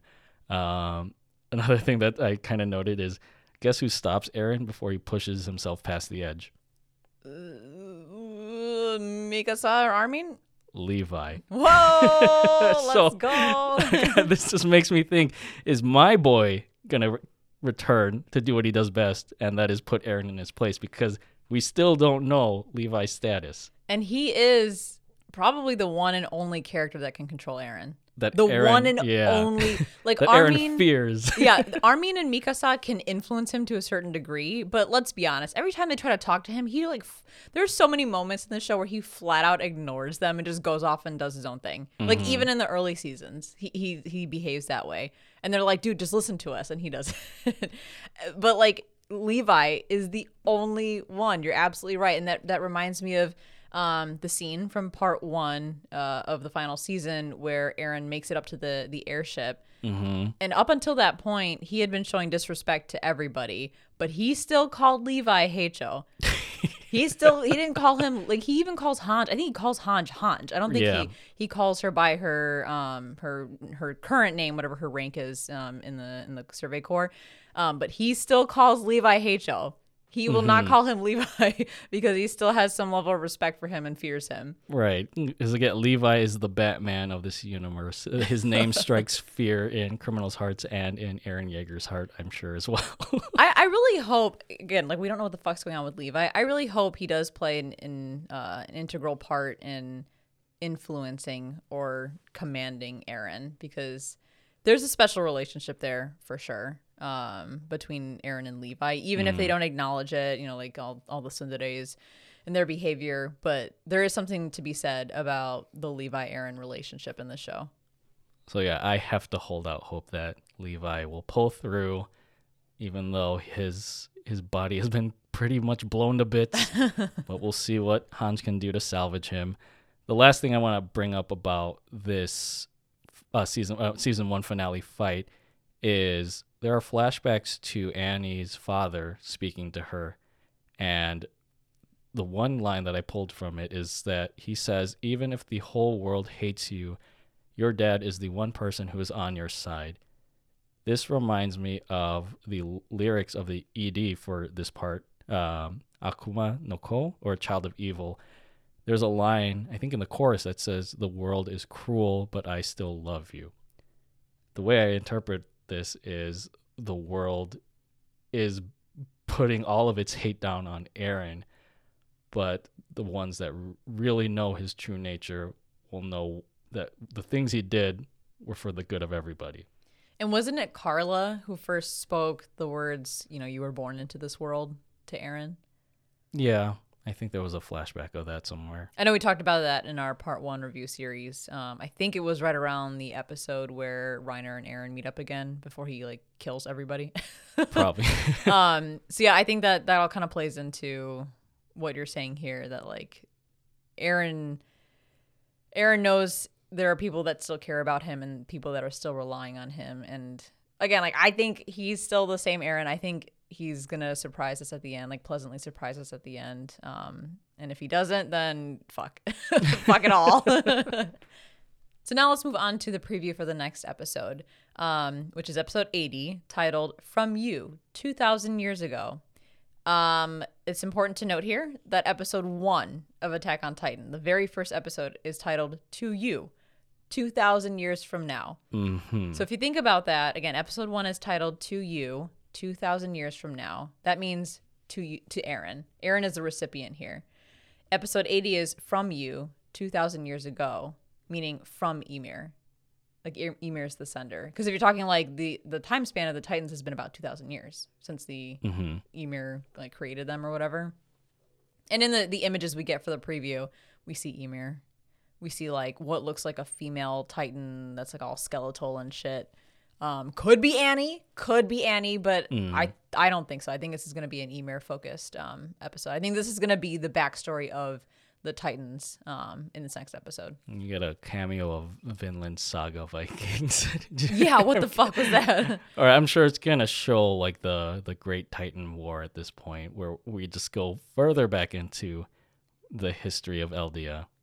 And then we're gonna have another one of these review episodes where we have to break it all down and explain it to everybody in the most yeah. you know coherent way possible. well, yeah, hopefully it's not in that metaphysical sense, but you know, like the like as we do the play by play. But we'll see. But I'm excited to see if this is really the history of Eldia to see it like in quote unquote person because we've only seen it through like storybook images or through the ED, uh, like that really creepy ED that we always talk about from season two. I want to say. yeah, where they straight up told us the entire lore of the Titans and we didn't even realize it.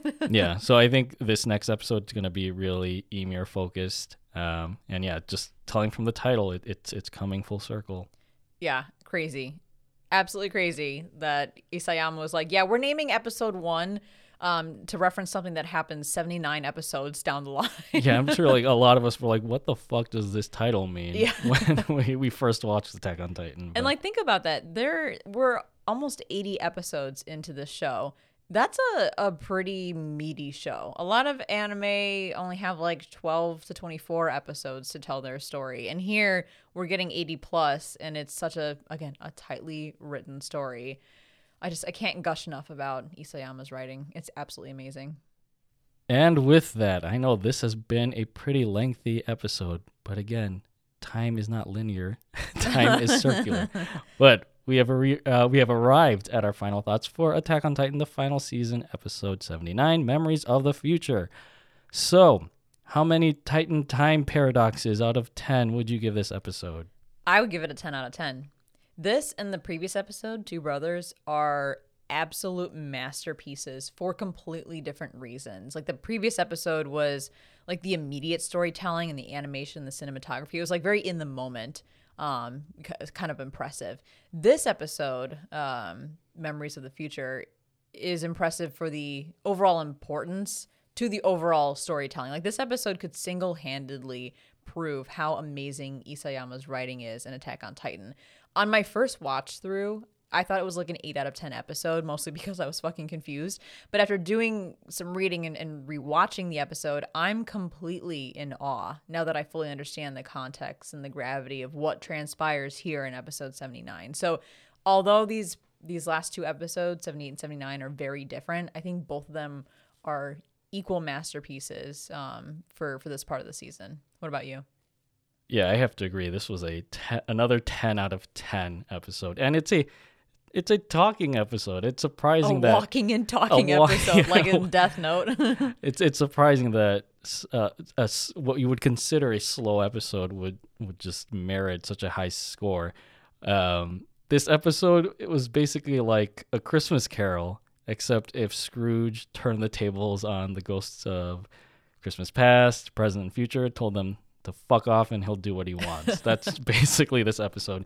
And I guess if you think about it, Eren read spoilers about Attack on Titan before the rest of us. And I think there was someone in our in our Discord who said like Eren was a is a manga reader. so I did appreciate that comment. Um, but yeah, this is an episode that just it focuses on what I call the holy trinity of Attack on Titan, which would be like the father Grisha, the son Zeke, and the holy shit Eren. What are you doing? Holy shit.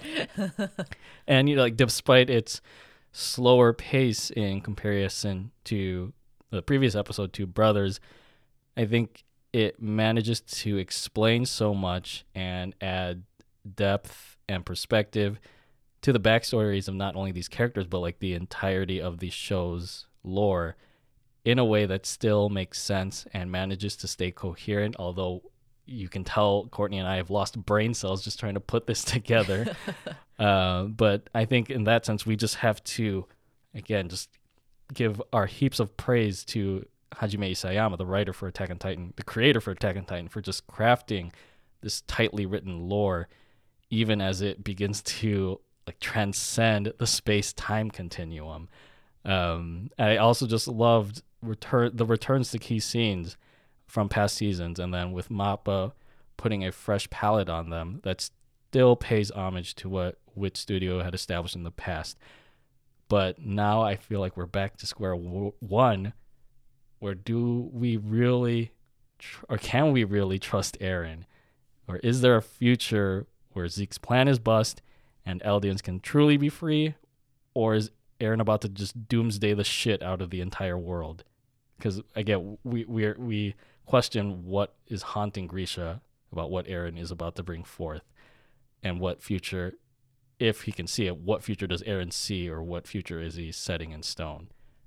So yeah, and you bring up a good point. Um, I want to comment on how you're saying like we've now gotten to like this metaphysical thing in the lore. Like that happens sometimes in entertainment, um, shows, movies, whatever, where the, the story yeah, the story's going one way and then suddenly it becomes like this time travel shit or whatever. And it just kind of feels off. It doesn't feel like it fits. And if you would have told me back in season one or two that there's fucking like metaphysical I don't want to call it time traveling, but like um what the the temporal causality temporal loop. causality loop. Like if you would have told me that that's an eh, like an important part of the Attack on Titan lore back when I was watching seasons 1 or 2, I would have been like that's crazy. Kind of like how earlier we said you know, season one, Attack on Titan feels like a totally different show from season four. Here it's like Isayama is infusing some very risky themes here, but in a way that's so incredibly brilliant that it fits. It doesn't mm-hmm. feel off or like I don't have that gut reaction of like, oh, where are we going with this? I'm more like, holy shit, that's incredible. That's genius. It's brilliant. Um, you yeah, hear that just, Game of Thrones? it's just like it's crazy to me. And usually you associate those types of themes, those metaphysical themes, with like a science sci-fi type of you know show, like mm-hmm. like an actual mecha or something. I don't know anything other than something like Attack on Titan that has sort of this like middle age feel um, with a lot of mystery around it. I don't know. Like I'm just so impressed at how you can take Attack on Titan and like infuse metaphysical shit as like a core part of the story and only tell us at the end of the story and yet it feels so smooth and clean. Like it's it's clean as fuck. Yeah, I don't know how Isayama does it. And I know he's done a couple interviews in the past about his work. I don't think anything to the extent of what we're trying to put together um, in this episode. But I'm I'm curious to like piece together how exactly he came up with this world and and just did his research, whether fantastical or biblical or scientifical. like it's just this is just uh, I, I I'm I'm lost. I'm at a loss for words. it's brilliant. yeah. the, the man is brilliant. His writing is brilliant. Um, I am just so incredibly excited for these next several episodes. Honestly, let at this point, less for like knowing what happens to the characters and more for like the world building. That's really ramping up right now, and I'm like, this is cool shit.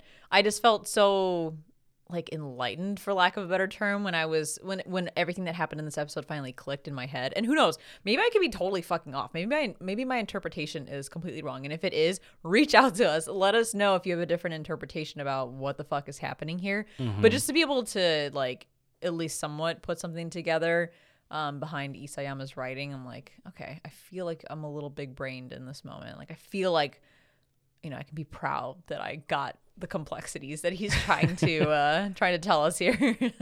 I'm glad that Senpai noticed my brain. But yeah, props to everyone who made it this far into this review episode. Yeah, I think this is one of our longest review episodes. And with good reason, because this is a lot of shit to talk through. And if the next episode is the same way, then our next review episode will be just as long. But like we said earlier, we hope that this has been helpful at the end of the day um, for anyone who's maybe a little bit confused still about what transpired in episode 79 um, and what's happening in the overall lore around, you know, fucking Eren and the Founding Titan and the Attack Titans and all that fun stuff. And if it wasn't helpful, um, I'm sorry. I tried my best to put my thoughts together in a coherent way and then relay that out to everybody. Um, but I don't know. Hopefully, we did a good job. Yeah, thank you for your time or your temporal causality loop. Thank you for coming to my TED talk about Attack on Titan and uh, metaphysical shit. But we do appreciate everyone joining us once again for this review episode of Attack on Titan. We hope that you'll be back for the next episode. We hope you'll be back for every single episode.